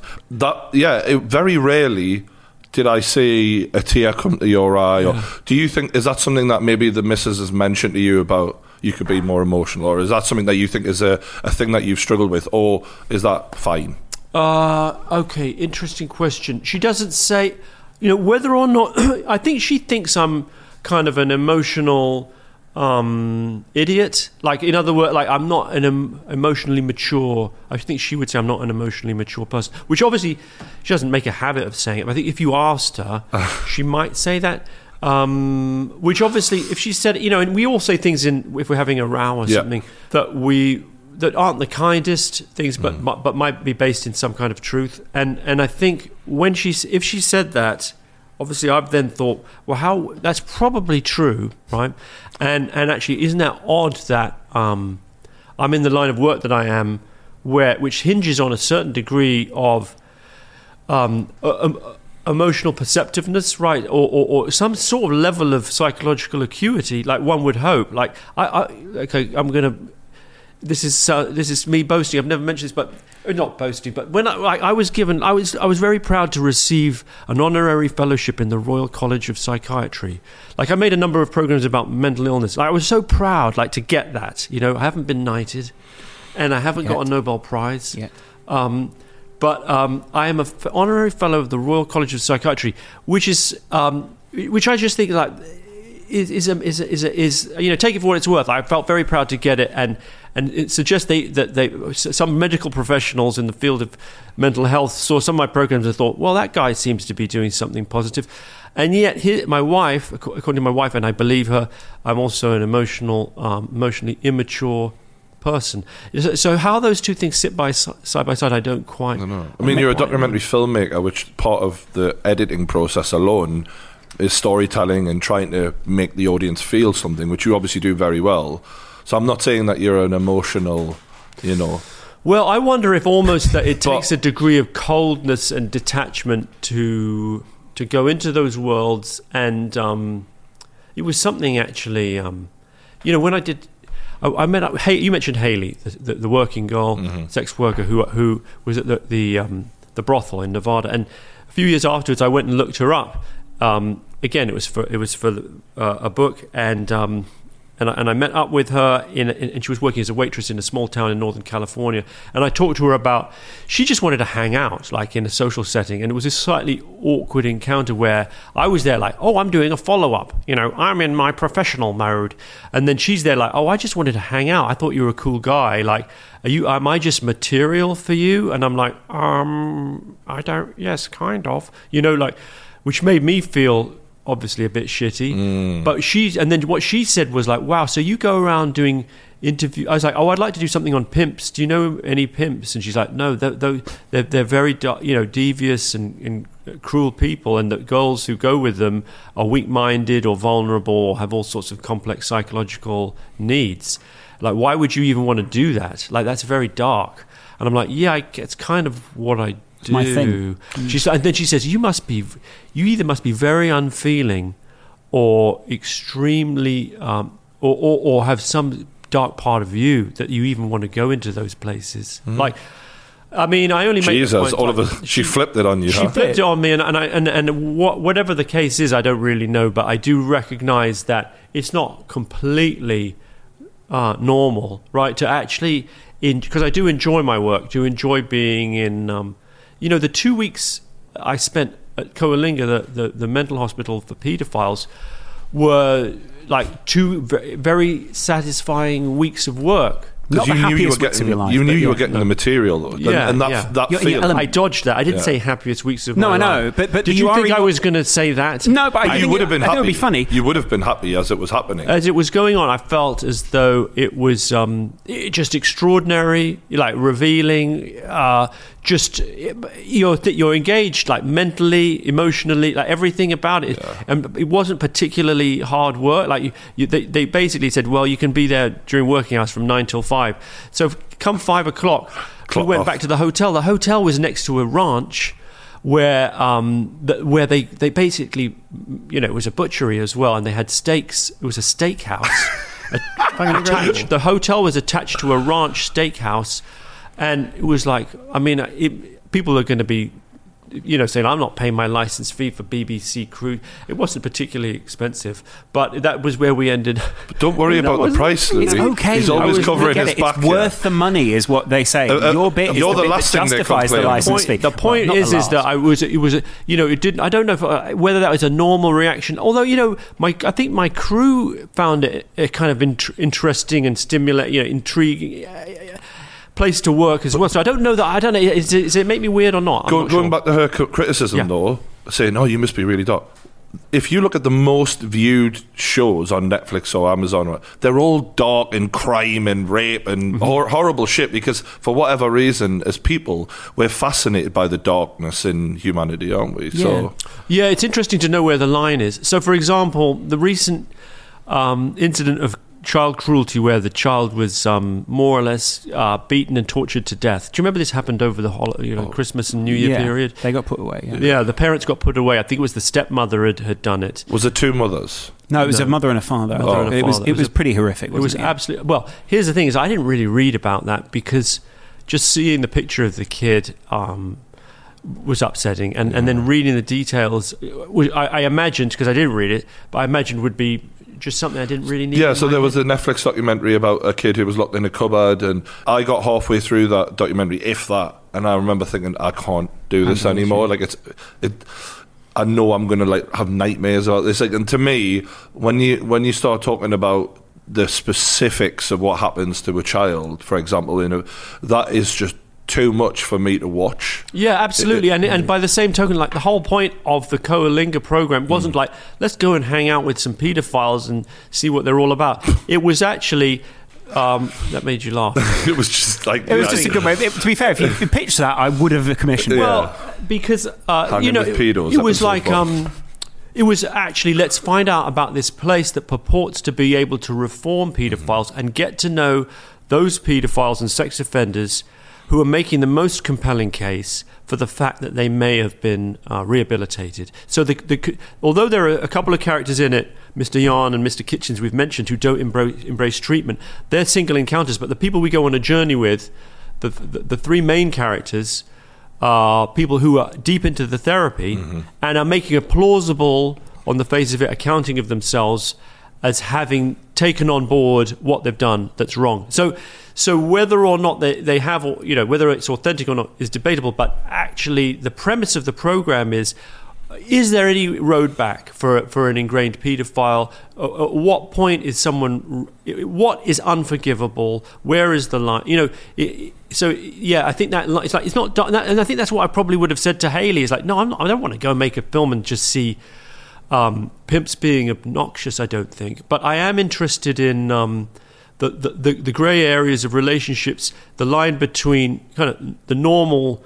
The, the normal strains, the, the normal anguish, which is which resides in all sorts of intimate relationships, and the line where it becomes uh, something bordering on abusive, right? Yeah, and, and that's or kind of- toxic, which is, and it's not clear I think always. you've done a where- great job of that, though, like in, in showing that some of the humanity in some of these people who've done these horrific things. We did another one. Thank you for that. We did another one like a few years later. We were doing three programs about LA called LA Stories, and we had two. One was about um, people on the edge of life in hospital. uh, Embracing last chance treatments, you know, people with cancer, brain injuries, in, in non-responsive states, and to see how. At what point do you say, "Do you know what? I've done enough. I need to let go." Right, or rather than torture myself with false hope and expensive treatments. The second one was about dogs in high crime areas, and then we had a third one about comedians that didn't work out. And it was like, well, what do we do now? This one, it, you know, this doesn't have enough emotional angst. So we almost, as a lot, you know, sometimes when your back's against the wall. You go for something that feels like, well, we know we can do this because we've been there before, and we did one about sex offenders in a small in a small housing um, in a little sort of hostel in, in an industrial area of LA where they all live together because of various laws about where they can live. They're, they're, out on probation or parole, so they're in some sense free. I remember this one, yeah. yeah, but they're also monitored. Some of them are on the edge of homelessness. They have to check in. There's various rules about what they can and can't do. And it was another one where, um, uh, you know, how, what's our justification? But because of the nature of the monitoring, it becomes it's really an examination of again. How do pe- how do we reintegrate? Do we reintegrate people who've done dreadful things at the point when they're released? But among the contributors were one or two who we filmed, and afterwards it's like we can't put this person in. It's just too dreadful. Like it doesn't feel. You just watch it, and you just don't feel good about even seeing it. Do you know? Does that make sense? Yeah. So, so I, I mean, it's a kind of long-winded re- re- response No, to what you makes or- perfect sense. originally said, which was like, yeah, we all enjoy uh, true crime, many of us at least, and, and, and dark themes, but I do also, I think it's easy to overlook the fact that there needs to be, I think, for me anyway, some redemptive quality, some quality of how is this enriching my understanding of who I am, who we are as people. Where is the hope? You know, where is and where where is the intriguing ambiguity? one great series I think that I, w- I remember feeling everything that you're just describing. So you're very in touch with your audience and what you're trying to explain for sure. Because the Westboro Baptist Church uh, series was one where I was constantly thinking, is there any hope for these people? Like, where is the is the? And there was one girl who. I felt like you were hoping there was some good in her as a mm-hmm. younger person, mm-hmm. and and you asked her like, "Have you ever had feelings mm-hmm. about a man or whatever?" And she sort of laughed, and you could see like you're in denial here. Like Yeah. you're clearly, you know, not what you're pretending to be. And it, it it's like the blue pill or the red pill. Like, is she gonna continue with this? Is she not? And then you come back years later and you see now she's fully gone with it, and there is no saving her soul. And if anything, now, just like I think it might have been a mother and elder, when she's saying horrible things about gay people or whoever, You can eat your babies. yeah, she's uh, Nice. yeah, she's uh, she's Jimmy laughing now. So she's gone from feeling uncomfortable to embracing it, and like it's like some Star Wars kind of let the hate flow through you. Like and she looks different. yeah, doesn't she? yeah, and uh, uh, yeah, that that sort of was a great story. Jael Phelps, and in fact, uh, it kind of uh, yeah, my gifts of prognostication are obviously not what I would wish for in the sense that I thought she had, as you say, some part of her that was up for grabs, right? In, in the sense of um, salvageable, like that she would maybe see her way out of it. And you're, I said something like, "Have you ever had moments where you strayed or wanted to stray?" Her face went bright red. and she went and she it was it was half a laugh and half a kind of eye. sigh of despair like it was this really odd moment of affect where she sort of um so silly she said so silly so silly i'm not going to talk about that i'm not going to think about that and and you see like oh right it is present for her and it's still real for her and um it and hung the in the balance with her there. Yeah. There's an element of cognitive dissonance in it where she's kind of actively denying what seems to be even true to her, Oh, and yeah. you're kind of you're awkwardly bringing up the truth in that sense. Well, I wonder. I almost think it's what it is is that she's um she's definitely. I don't think it's denial in the classic sense because I think she actually knows exactly what she's feeling. And I think um, she's saying like, I'm not going to talk about that. I'm not going to think on it. I don't even want to. She's like, uh, she's like, yes, there's a little box in here, and and exactly what you're describing is in it. And of course, I'm not going to let you look at it. I don't even want to look at it. Do you know what I mean? And um, and the funny thing about her was, uh, uh, uh, yeah, she was the one of the, of the ones I thought she, who she was the one I thought might be up for grabs. She stayed, but virtually all the others, the the women, the young women that I spoke to, left uh, and made new lives for themselves. And when I went back for the third one, Jael Phelps, this, this one that stayed and became more and more hardline. She seemed to become more embittered. She married a guy from, do you remember from where? From from the north of England. Uh, Man- yeah, and he no, it moved wasn't over there, and was- it wasn't close to Burnley Manchester. Though. or Yeah, it was somewhere like that. Yeah, yeah, yeah. Might have been yeah. Blackburn. Oh yeah, I remember that. And he he felt like a. I mean, He was an odd one. You know, in America, you're sort of like, oh, it's kind of the culture there. When they do it from England, it's even weirder to me. Yeah. So it felt that, it, and it's kind of strange because you She didn't seem happy either. exactly. Yeah, it I didn't mean, seem happy I, in the I, I marriage. think that that sort of comes with the territory of someone who adopts that as, as misery inside. I felt that, but I also felt the What element. about the other documentary maker who had joined? He Steve was Drain. Crazy. Steve to be fair, he, So he was. nuts. He, if you think about him focusing on a subject matter, though, he was very good at unpacking it. You know, he really did a good he job was a of very exploring. he was a very smart guy. Yeah. And that, I think that was part of what made it also uncomfortable was a lot of those people were living the lie and you had gone in there and were very much presenting them with it. And it was even worse when the Englishman was there because in many ways his personality was I'm English and I sort of endorse this because I'm, you know, it could just be you crazy Americans, but I'm English and I'm over here. And then you were stepping in the room and be like, shit, another Englishman's here and he sees this as crazy. Yeah. That felt quite that's one of those moments where when you were talking about um, you know being cruel or undermining people that's where i sometimes wondered how you felt whether you were putting someone in such an awkward situation and it led them to such a horrible realization that you felt uncomfortable doing that because i had that feeling when i watched the one about polyamory is it mm-hmm.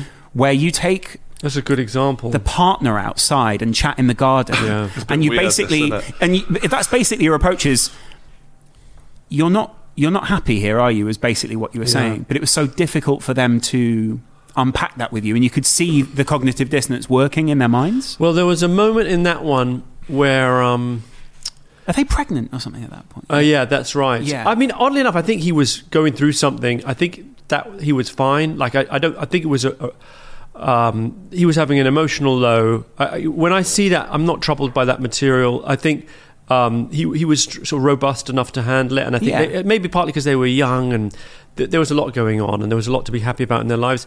The, the guys who, at the end, but there was also a, a, family who there, were, there was a woman who, who was married to a guy, slightly heavy set, out of shape, schlubby guy who um, they, they they clearly they were somewhat physically estranged. Right, they were still making the best show of being together and making it work, but she was going and she went, would go off and see this other guy with his so with consent from from her husband, and basically had, they had a kind of weekly or twice weekly arrangement where they would go and fuck and have fun and giggle and be like teenagers, and then meanwhile, man number one is at home and he didn't have like he had no polyamorous uh, person that he was, Was having this the older with. guy? Yeah. Oh, And you he was feel- really likable. and you feel really sorry for him because clearly he's sort of he's kind of stuck in a difficult situation Yeah. and it's kind of it's okay if behind closed doors you can be humiliated but suddenly he's kind of on TV and you're sort of going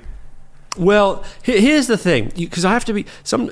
I I have to step back because I recognise that you know, all interpretations are in their way valid. Like, I, what, what, when I, I, what I saw was this guy's getting left out, right?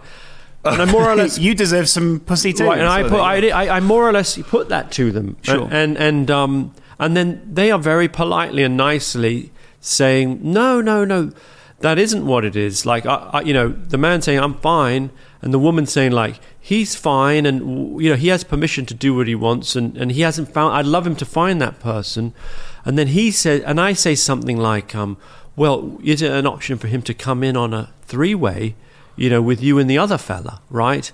Uh, or, or I can't remember how it even. I think even he introduces it, Mm. and he's like, if they ever wanted me to maybe kind of stand and, and watch. Oh, God, I remember the way he said it as and I'm well. It like, I, I so- Oh. guess I'd be okay with that. And then her face of like, she's like, sh- she's sort of thinking like, biggest boner killer ever, yeah. right? To have my husband w- watching. And she's like, I don't know that I would feel that oh, would Oh be. God! And then the you see his little heart break in then- slow motion, like Ralph Yeah. Wiggum. Yeah, exactly, Like, yeah, it's that- that exact moment. brutal. Yeah. and he's like, "What? I can't even." You, Yeah, mate, like, I can't even watch my Sure- wife have sex with someone else. Your wife shagging someone else. The one upside is at least you get to watch it. Yeah, right. Okay. Fucking yeah. hell, man. Just in case Poor guy. He, he he should have been able to test drive being a cuckold, even if that was just sort of his. Didn't even just give it a he try. Didn't even get the cuckold level. No. He's beneath that. What is that? He's I just sat on the couch. What's that called? Imagining it. yeah, exactly. Yeah, the best he's got is imagining his estranged wife having sex at that point, Yeah. and Well, you've just a lot gone in of there. people, and I feel I have pumped to stick up for cuckolds in the sense that like there's, that's a for thriving subculture, isn't Absolutely, it? There's good a lot of um, self-respecting men who enjoy watching another man come in and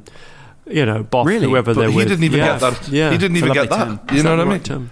Uh, he didn't get that. He and the thing was also he first said like maybe we could have a three way, and she's like I don't know, and then he's like oh I could just stand and watch, and she's Yeah. like "Mm, I could maybe be outside the door. Yeah, he's like well maybe you could write me a letter about it. Yeah, literally. Oh, God. But th- you know what is interesting about that, and that was something that was. He didn't say that. That Right. he didn't say that, but that. Yeah, but it was a good joke. But the the interesting aspect of that is, and I think what you um, down the series when it start when your first series starts out, a lot of it seems a bit more on the nose, should we say? Yeah. And as you go on, I think you. Uh, not that you need your own documentaries evaluating to you, but what I find interesting is along the way you begin to trust that the audience will see it a bit more than you need to give it or you need I to show yeah, it. That's possibly true. I mean, I think look, that's a sensitive uh, psychological situation that they're in. Can I say, and also just to stick up for him for one moment. We're not mocking him in a bad No. way. I think I quite like here's the him. thing. Here's what. So here's the thing. What he faces is a dilemma. Like there's an aspect of the relationship. Something's happened in the relationship that means. Or in their makeup, right? That means that she wants to go and have sex with another guy. What she was having with that other guy was real. Like it was a wonder for, for them, wonderful. Like he loved shaking her, she loved shaking him. Good for them. If in a non-polyamorous scenario, I think there's a real, um, realistic uh, uh, possibility that she would have just left him. Mm-hmm. She would have thought, "I'm not getting everything I need in this relationship." That's what she should have done. And then he is then like a lot of like guys uh, in their fifties who, who who who who aren't maybe taking good physical care of themselves, who aren't maybe like sort of super effervescent personalities. He would be living like the the kid no longer has two parents under the same roof. And he's living probably on his own, or, or, or you know, like I, his alternative is not brilliant.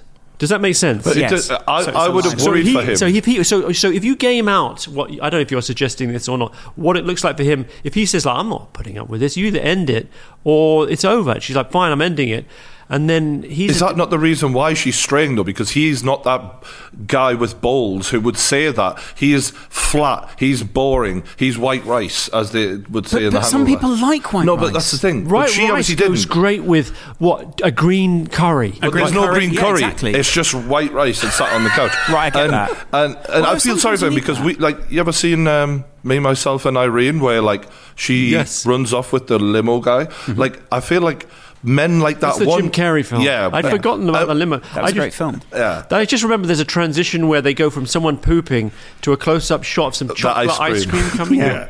out. That was a very comedy but, of but that the day point sort is, is like Farrelly brothers. People can snap one day, and and killed them all. Well, yeah, and, and that's the worry is one day she's shagging this other guy and a shotgun just comes through the door and bang. But that's also because he's been put in such a horrible situation. Yeah. And his situation and that loneliness very much reminded me of the early time when you went to, I think it was Thailand. Mm-hmm. And it was, it was so, there was such a great. Uh, th- this, it, what you have is a good timeline of I feel like you should hook certain people up. So that guy needs to break up with the wife who's cuckolding him, and then you need to take him to your old subject in Thailand and go, "This man's going to sort you out," sort of thing. Yeah. Get- yeah, and then and he can look through the A tape and the B tape and you know work out what works for him. But because that was another aspect of love that was quite interesting, that kind of forced love. Mm. They were both in different kinds of forced love. Remem- remind me about what this was. So this is one of my favorite ones, and I think I say this the most, where the guy is clearly a very angry Englishman who's gone to Thailand to find a wife. Lake Palmer. Lake Palmer was his name. Yeah, He, I don't know if he was angry, but were- he, he was. He had. He definitely had psychological needs based on having been an army veteran. He'd taken part Right. in, a, in a military action in Aden in, Yeah. in whenever that was, when sixties was it, Yeah. seventies, and um, that left him quite. and it left him scarred. And he had anger issues, it's fair to say, because I think he even says it to you. He's like, Did he I say need. I think he says in the document. I watched it this week. It is brilliant. He he sort of goes, yeah, uh, and you say "What, physical sort of thing. And you go, no, no, uh, just someone who has to be able to deal with my verbal abuse. So he sort Oh, of I've forgotten he said that. So he sort of downgrades. He goes, oh, I don't hit them. I just verbally abuse them. Right. And there's a very awkward thing because you're in your more playful mode. Hmm. And then at the end, he's found his wife. He's and he- got married, and I think, and I, there's a part of me that was like, a, did he get married to this Thai woman? Because he wanted, to, he knew that would make him definitely be in the documentary, and it would make a great scene for the doc You know, that whole idea of like, have we distorted reality by bringing in cameras? Right. And B, having therefore been played a role in putting them together, um, are we now responsible or partly responsible if Lake chops his wife into little bits and hides her in the fridge? But that was quite funny as well because the documentary pretty much ends with him saying to her she can barely understand what he's saying. yeah, And her he name was Jad. Jad. Yeah, and Jad clearly didn't want to hold hands on the first date. Clearly didn't want to do all these things. That And was he- a different date, I think. yes, Yes, I don't think that was Jad. I think that was a different woman. I might be wrong. maybe. But the point is, at the end, he goes, "We are no longer two people. We are one." We are one. And you, and in that moment, Together. you want you want to hear, "Oh my god, I love you. That's fantastic." But she just goes, "I understand." Right. And that for me was like one of them. It's the perfect end to the documentary because it shows so brilliantly Right.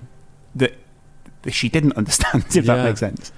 Uh, Look, I you know, part of my job is to wrap my arms around things that may be counterintuitive or confusing or emotionally complicated, right? And and um sometimes, you know, that's why my VO I struggle to write like commentary in VO because I, I can't land is you know, I try not to be judgmental. I can't always dictate like with polyamory specifically, like I was saying, that, that, I can't, it's killing me that I can't remember his name, but th- th- what should happen there, God knows. Like the, neither of those alternatives is obviously perfect, um, and in general, like polyamory, I'm sympathetic towards as an alternative. You know, as we live longer, like when people got married, I'm sure you know, like people got married, like the, the sacrament of marriage was instituted as a as a thing like at a time when people were lucky to live to 50 or 60 right so you would marry and be married for 30 years now if you live to 80 or 90 you're married for 60 or 70 years Not worth it. Good point. and, and, and, and actually, you've got to find ways of like. There's other. There's myriad ways of arranging social affairs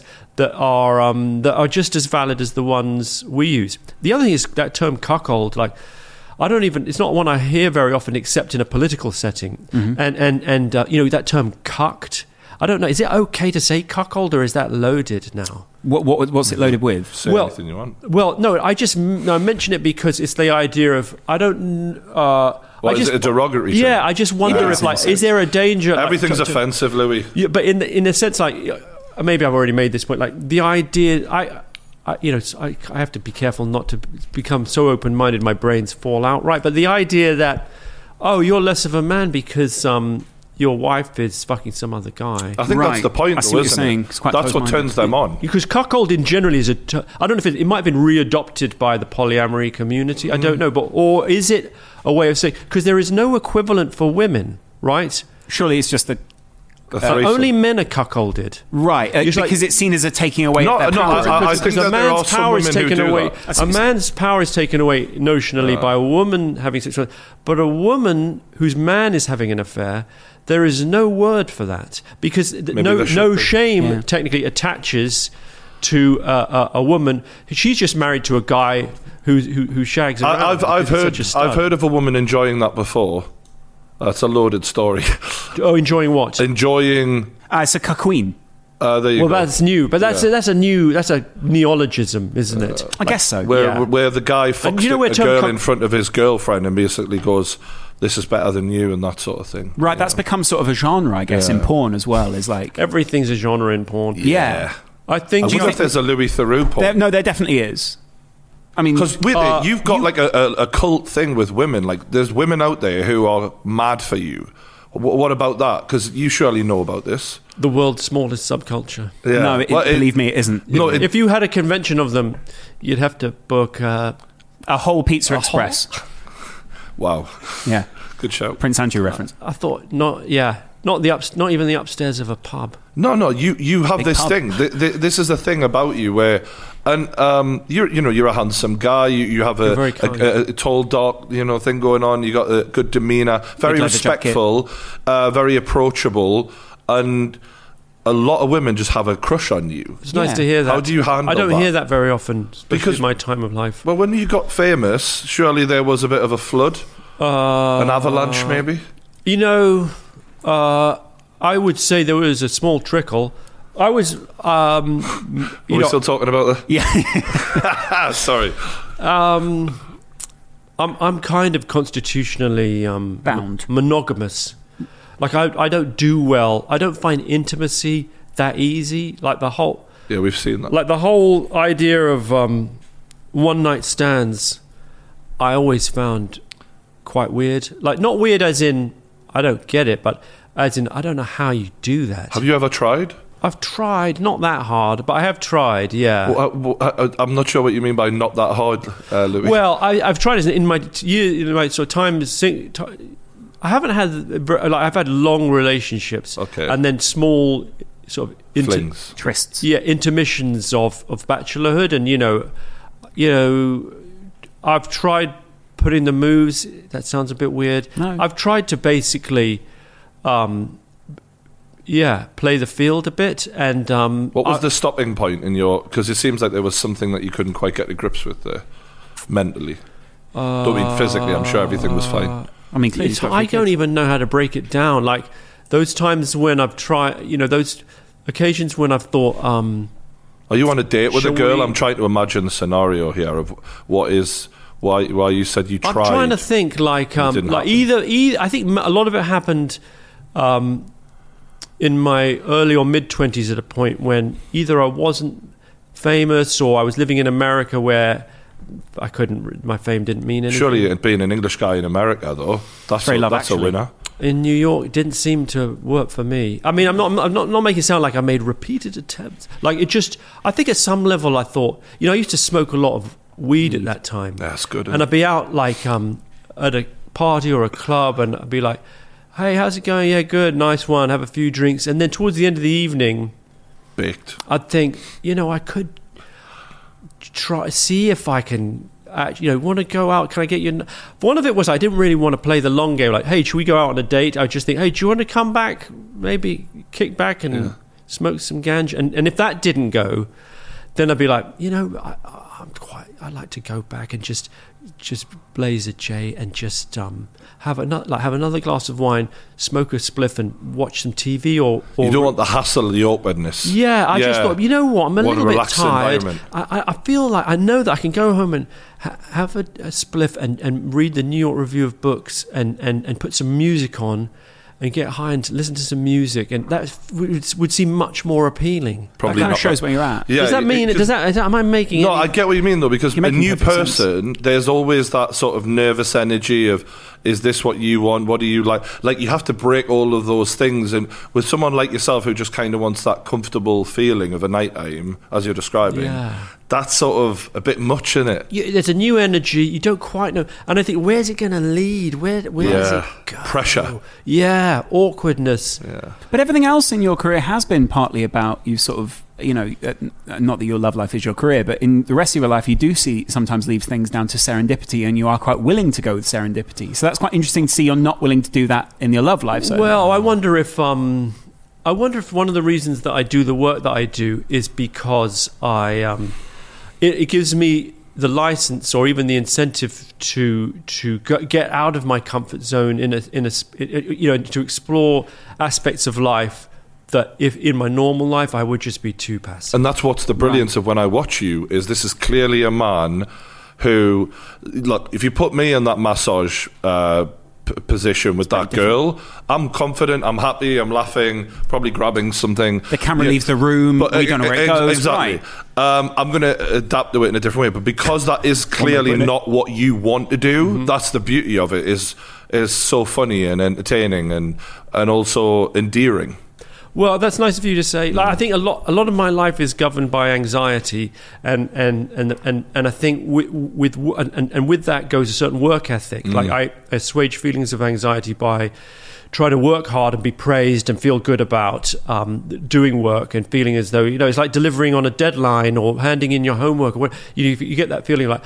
Oh, I've done The what I was supposed That's to quite do. puritanical almost. Yeah, I'm probably I I would plead guilty to being somewhat puritanical, and and and and then so in a setting where um anxiety like there's no work ethic that impels you to try and go out and meet someone and take them home, right? That that that all I hear, what I'm mainly getting from that is a feeling of anxiety, yeah and and. and, the, and where's the payoff and, and, and, and, and a sort of sense of yeah a payoff of, of possibly further anxiety and and is that and- why the ganja came in handy Right. uh, it was sort of why I stopped smoking ganja, if Really? anything. Yeah, I would. I mean, I would.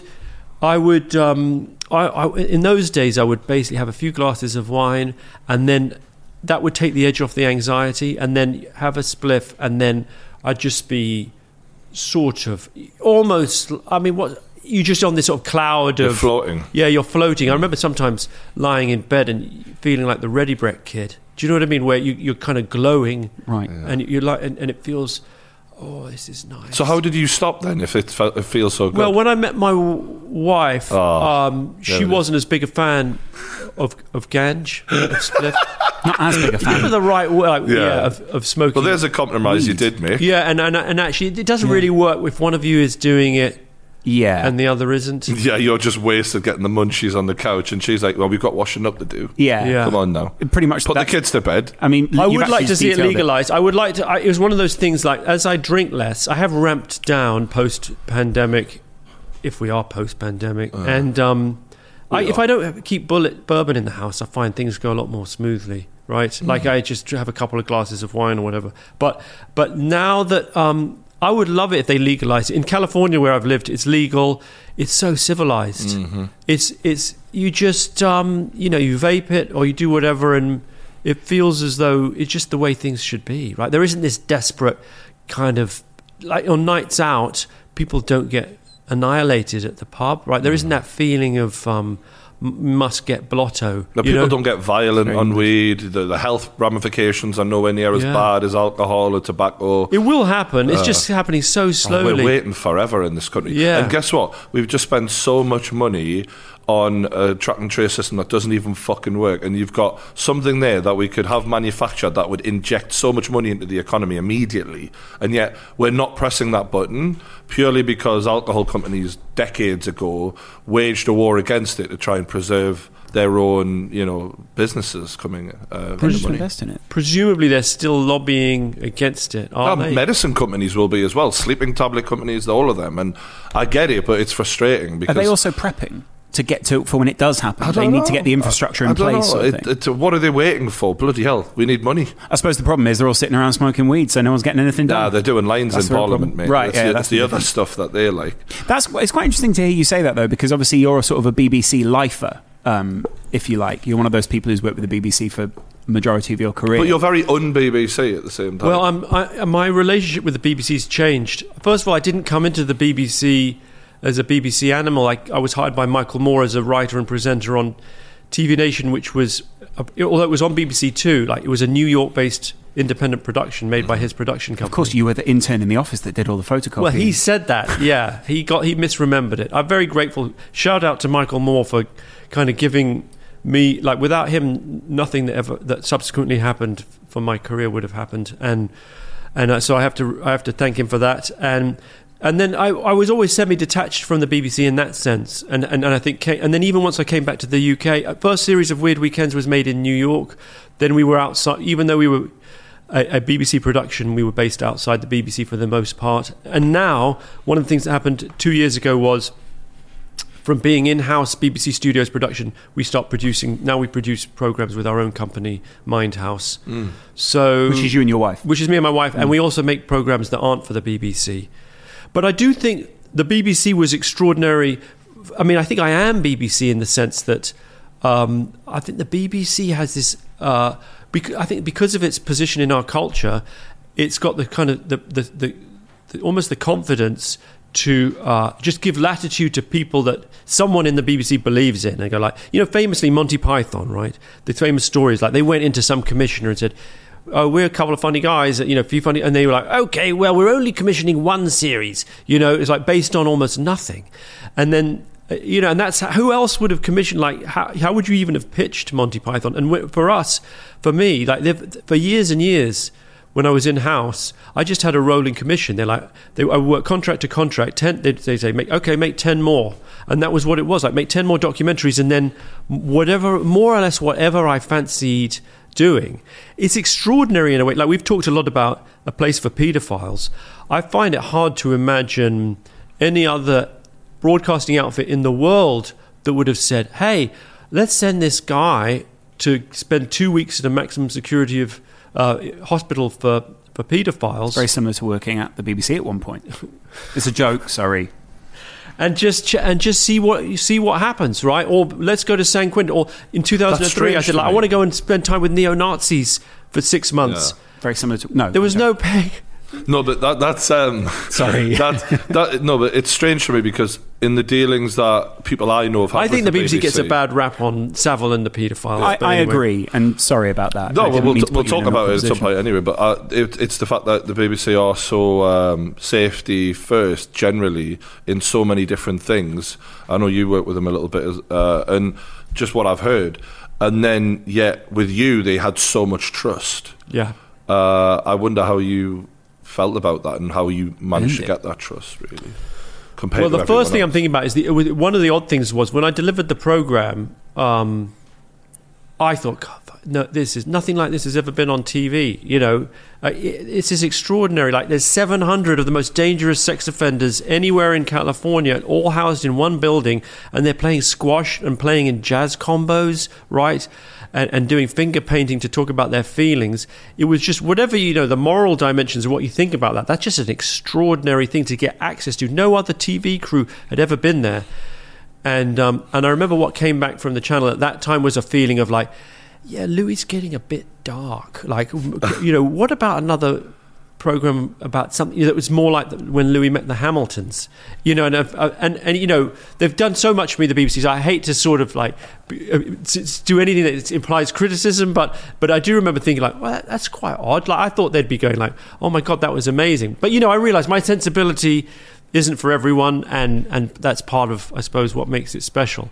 In terms of the um, the trust, I think I get a lot of latitude just just from a track record of, of delivering ratings and good reviews. Right? And, and uh, yeah, and, and to go with that, you've probably also got a team of people behind the camera who obviously aren't you. And they are, Yeah. you know, they're your counterbalance, if you like. And I think a lot of, you do sort of reference that in your book where you say, you know, uh, like for instance, when there was an inquiry at the BBC, you get hauled in front of the inquiry, but your director, your exec producer, none of the other people who are involved in it do. That's right. And they could have just as valuable or information as you do, if yeah, not more valuable. I found that really odd, actually. Yeah, was that because you're the face of the operation? sort That was the thing, or- Savile inquiry, the Dame Janet Smith Savile inquiry. Okay, okay. So I was just going to nip the toilet. Can I nip the no, toilet? wait, Nip to the loo. And then we'll. Are, we okay- are you okay for time? how, how much longer so you to got? keep- What, you. another 15? Cool. Perfect. I'll be right Let him piss really quick.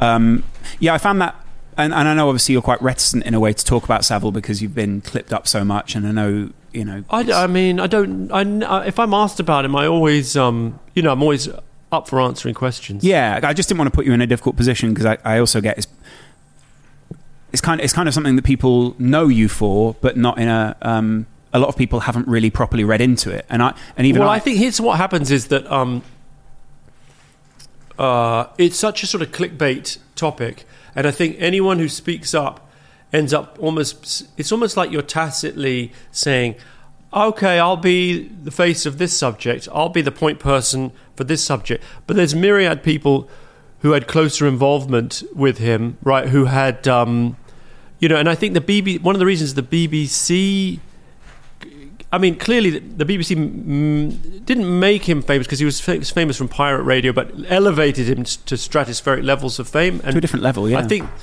uh, most of his offences, uh, if you if you read the documents, took place in hospitals. Like there were offences in the dressing rooms of Top of the Pops and elsewhere on BBC premises, but. Um, by far, the, the largest number of offences took place at Leeds General Infirmary in Stoke Mandeville. and Stoke Mandeville, mm. and yet somehow the BBC gets more of a rap than the NHS, when actually you could plausibly make a case that it was an NHS failure. Maybe don't point that out because the Daily Mail's waiting for both of them to kind of yeah. trip up in that sense. That's a bit worrying. Well, I mean, it's. I, I, want the honest truth of what you.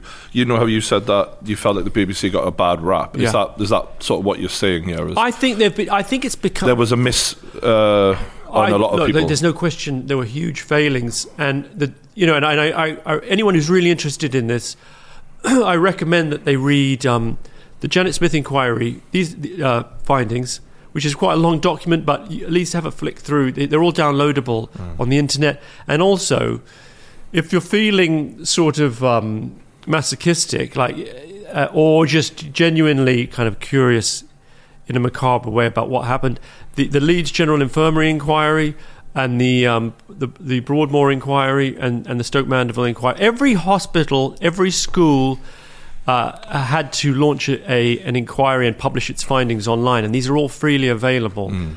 And um, and what you so so clearly the, the, the failings were vast across the board. He um, he was given free reign of hospitals. More or less wandering the corridors in a, in a white coat, Jesus. sort of passing himself off as a as a doctor. Um, uh, at the BBC, they obviously weren't observing, you know, what were supposed to be the protocols, which was that no one under, I think, sixteen was allowed backstage, and um, and and so on their watch, they carry that happened on their watch, and so those in charge carry the can for that. But and that's yeah. that, as it it wasn't. It, it was it was some of the footage as well where you see him groping kids in front of the camera as well, or inappropriately sort of he'd hold them, and it's disgusting. But uh, I was wondering why you initially asked the question to him, "Are you a paedophile?" Like, what what, what information did you have? Like, I know there was rumors, but what what made you think? You know what? Because I've heard this, that's why I'm going to ask him. Okay, so the first thing to say is that the reason I think, just to take one example on the bad rap question, like it's sometimes insinuated that oh, when Louis made his program about Jimmy Savile, he he must have been told like he's a national treasure and we don't want it getting awkward. Like just bear in mind, don't go too near the questions about uh-huh. um, whether he's a paedophile or anything. Nothing like that ever happened. In fact, if anything, the reverse. He was a he was a risible figure at that point. He, uh-huh. you know, alternative comedy had come and gone he, Jim'll Fix It had been off the air. Uh, you know, you know, and I mention that in the sense that you know there was a new landscape of television making in which people like Jimmy Savile were seen as superannuated and mm. irrelevant and, and hopeless. He was known to be a supporter of Margaret Thatcher. Anyone in media tended to view him as a total dinosaur, right? He wasn't and a weirdo, and, and a weirdo, and, yeah. and, and, he'd been on Jim'll Fix It, and he hadn't. Um, he had, he, he hadn't been on Radio One for many years, and and so he was he was retired, irrelevant, desperately trying to get headlines by doing random stunts.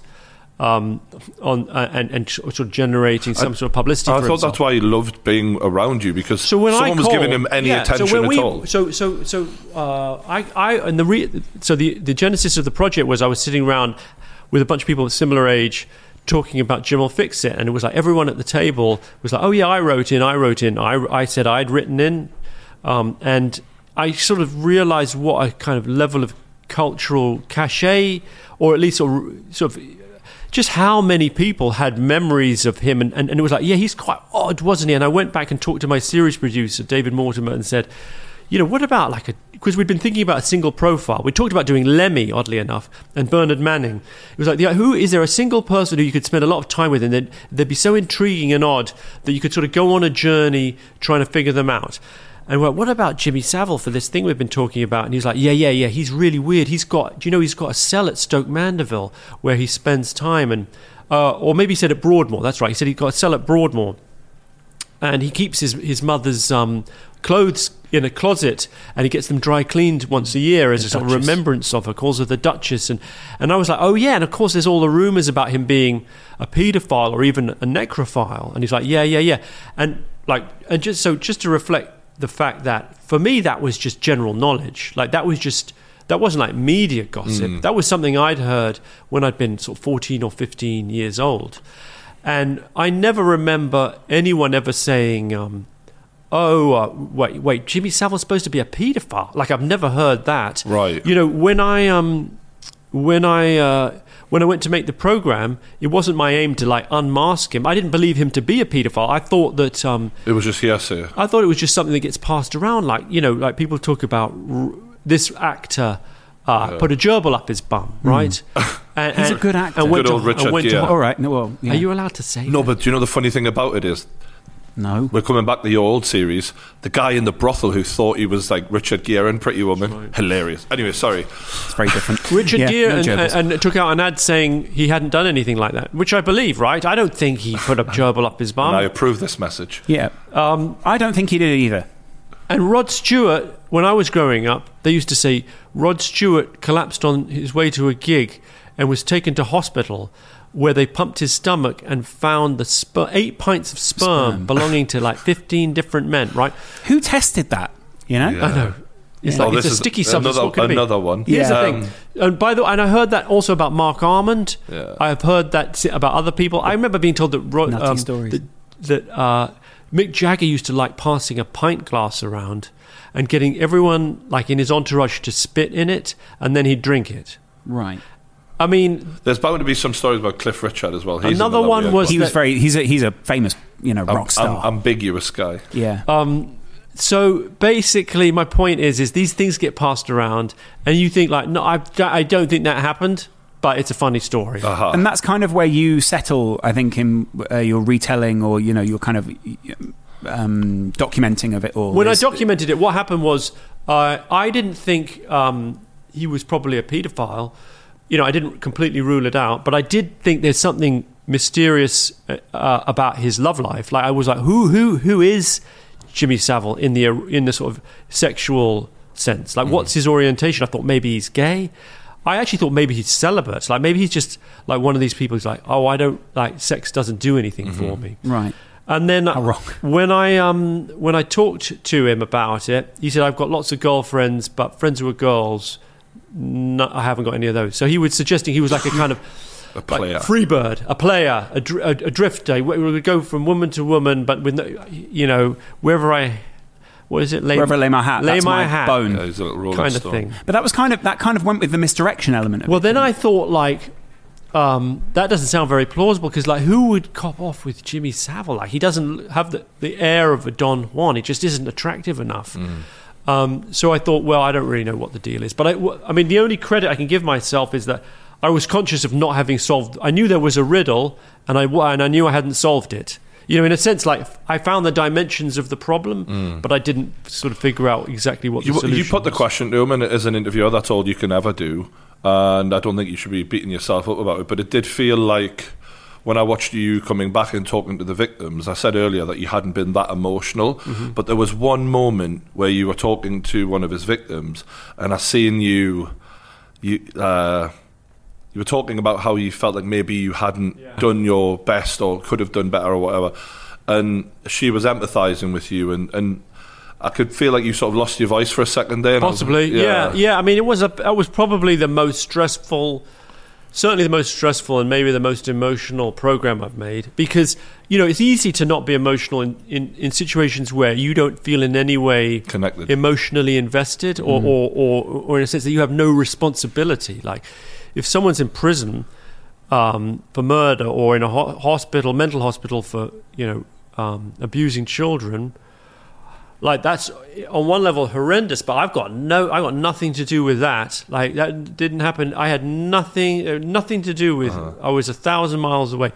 But with Savile, there was a feeling like, oh, I had an opportunity to maybe. I was thinking like, did I have an opportunity to do more? And actually, and what part of me? And the other, and I, the other thing is like this sort of feeling of, um, of, of, of oh, I, and I, st- I, I actually started to quite like him. Like the word friend doesn't really cover it, but I had friendly feelings towards him. Well, he's Because you given went you great visit- content in your head, so you're always going to be For sure, but also- You also had to go and visit him, though. Yeah, and- exactly. And I talk in my book about, and in a way, the program speaks for itself. I'm proud of it, and it still stands up, although it's hard to find on the internet.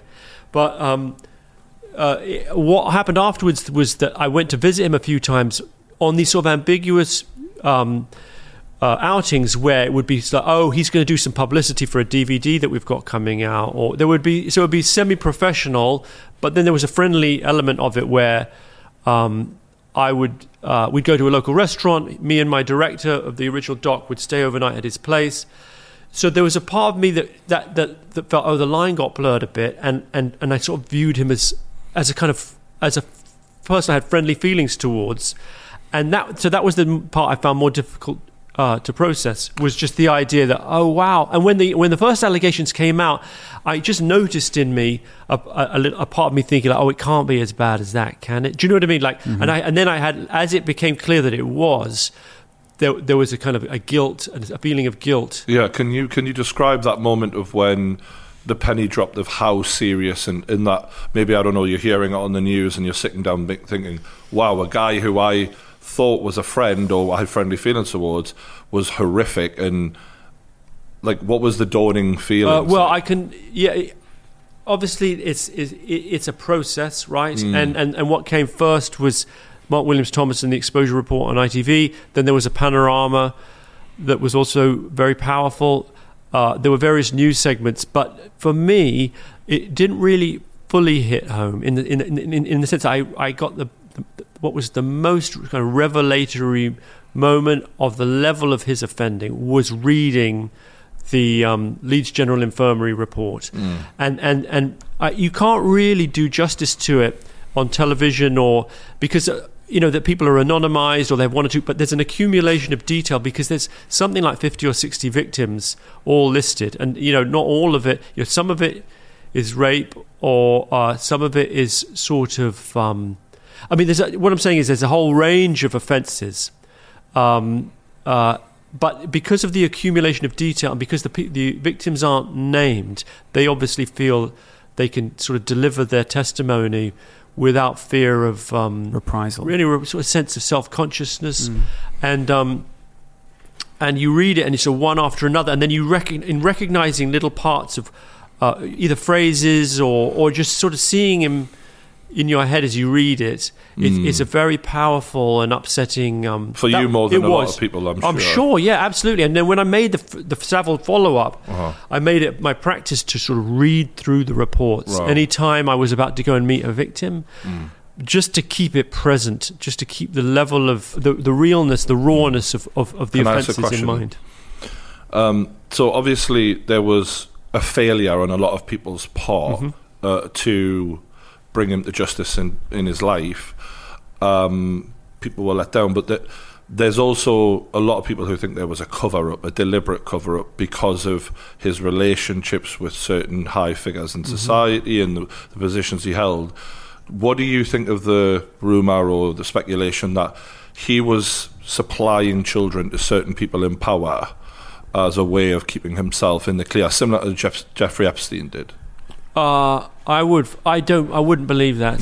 I, I tend to think that if you look at his offence history and also his personality profile in general, he was very much a loner. Uh, he he was someone who almost prided himself. Like he was. He, he, he was. It's intriguing actually because he was connected to power in certain respects, but very much on his own terms. So he was famously a kind of a confidant to. Um, Prince Charles and, and was friendly with Princess Diana. That's where the speculation Right, and he from. was, you know, spent a Christmas at Chequers, but that weren't those weren't really the circles that he moved in. Like based on what I saw, he prided himself on surrounding himself with people who were not in show business, who were uh, sort of just salt of the earth types who were from Leeds, like his hairdresser, the bloke who lived downstairs from him, um, local, just local characters of a very unstarry sort.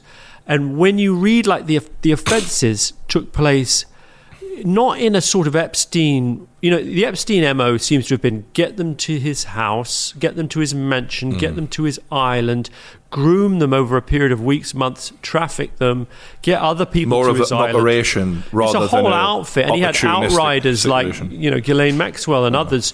You know, he had a, a he had a crew of people Hmm. who were m- m- more or less running his, you know, or at least involved in his um, his operation. With with if Jimmy Savile's offences took place in in hospital um, corridors or in hos- on on the spur of the moment sort of thing. yeah, Or most speed of them. grooming, as you yeah, I call it. sp- I mean, it's the thing is he didn't generally. uh, For, I mean, the thing is his offence history was so vast and kind of various that no generalisation completely applies. But most, I would say, of his offences took place, uh, as it were, on the spur of the moment, in a moment of. If I put my hand here, can I get away with it? If I grope here, can I get away with it? And then testing the limit. Or if I hug, what happens if I stick my tongue in this person's mouth? Or what happens if, you know, I drop, you know, this optician's coming around to deliver glasses. What's going to happen if I drop And, my you, and trousers? we've seen that in your documentary and how he would test the limits Yeah. around people in the office when he was getting undressed and stuff like yeah.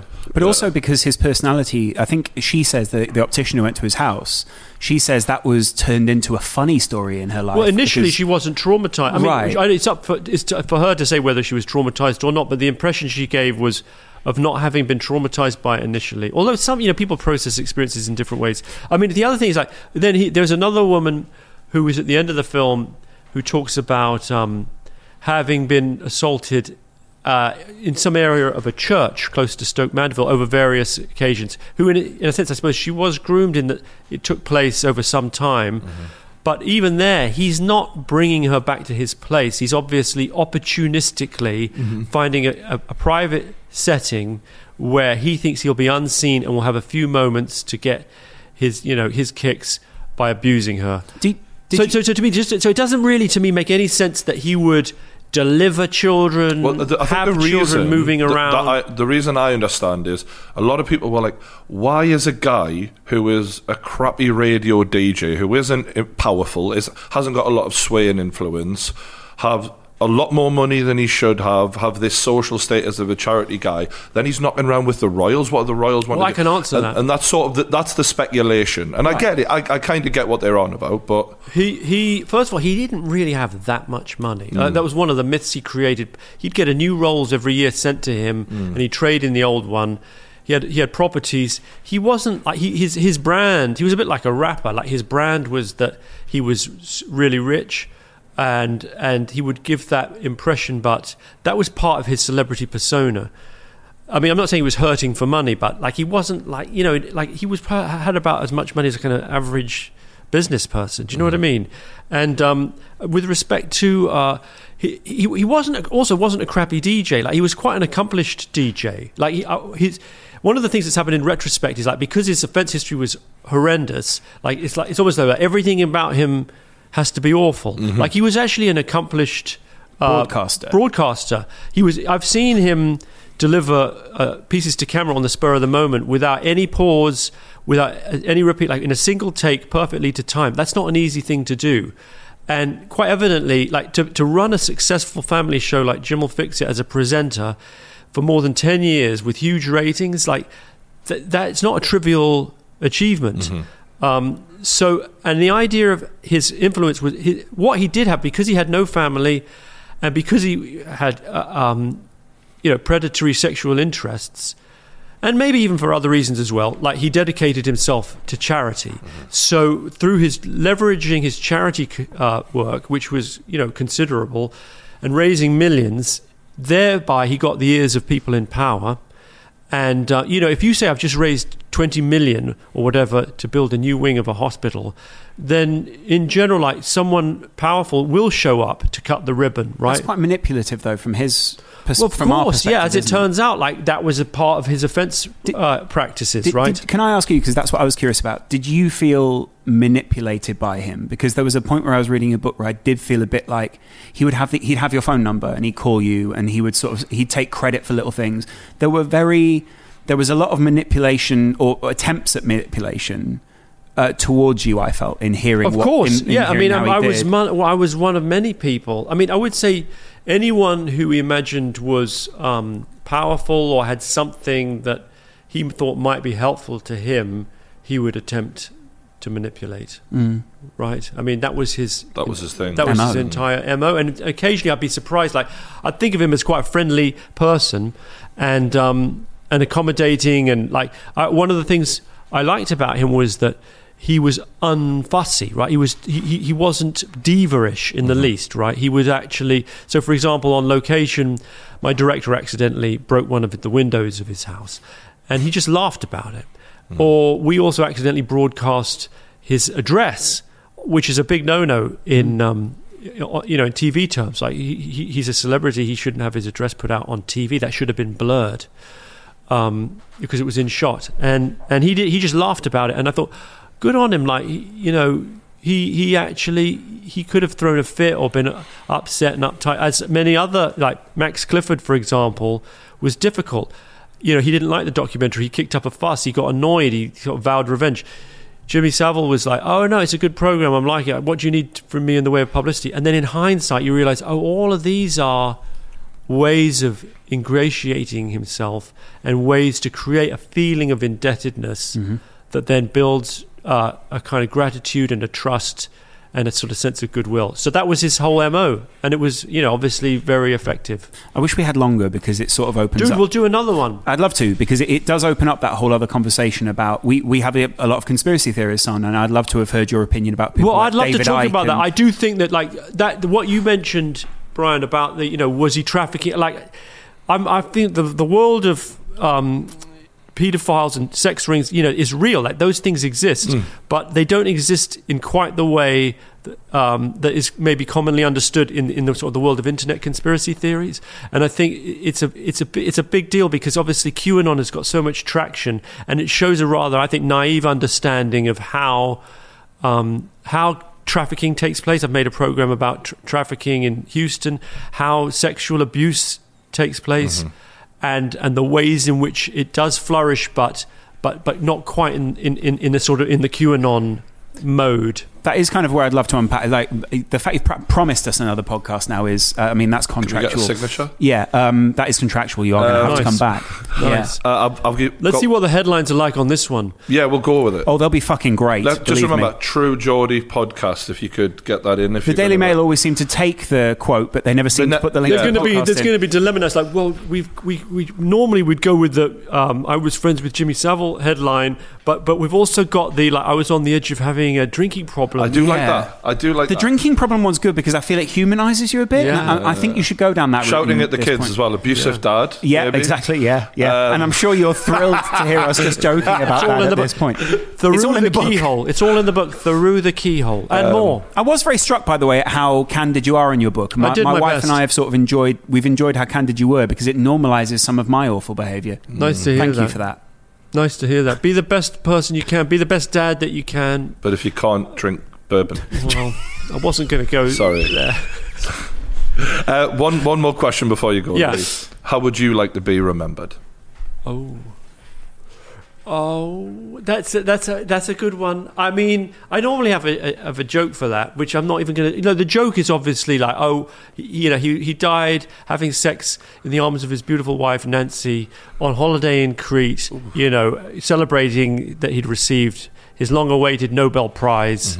That he'd rejected. I That he honestly rejected wondered what you were earlier. what you were going to receive. Then that was yeah. Uh, uh, but you know, I would like to be remembered. You know, the the the most important people in my life, obviously, my family, my kids. I'd like to be remembered by them, like as a, uh, you know, my, wife will outlive me, I'm sure. you know, as a, as a like a guy who didn't always shout at his kids, like who was actually a considerate, loving dad. Like I've got three boys. Families as they get older, they don't get simpler; they get more complicated. I see families, people close to me, they get estranged from one another, they fall out. If you can keep your relationship with your kids as you get older, and and just be loved and remembered by them as someone who who was a present dad, a loving father, someone who gave them the best start in life, a loving husband, who who was um, you know who who you spent you know I'm thinking about my wife now who, who who you, you enjoyed spending time with you know like these are the simple things but they're also the big things Beautiful, beautiful. Ladies and gentlemen, Louis Theroux Thank on the you. True Geordie podcast. Great No, one. Thank, you very much. Like the video, subscribe, and we'll see you on the next one.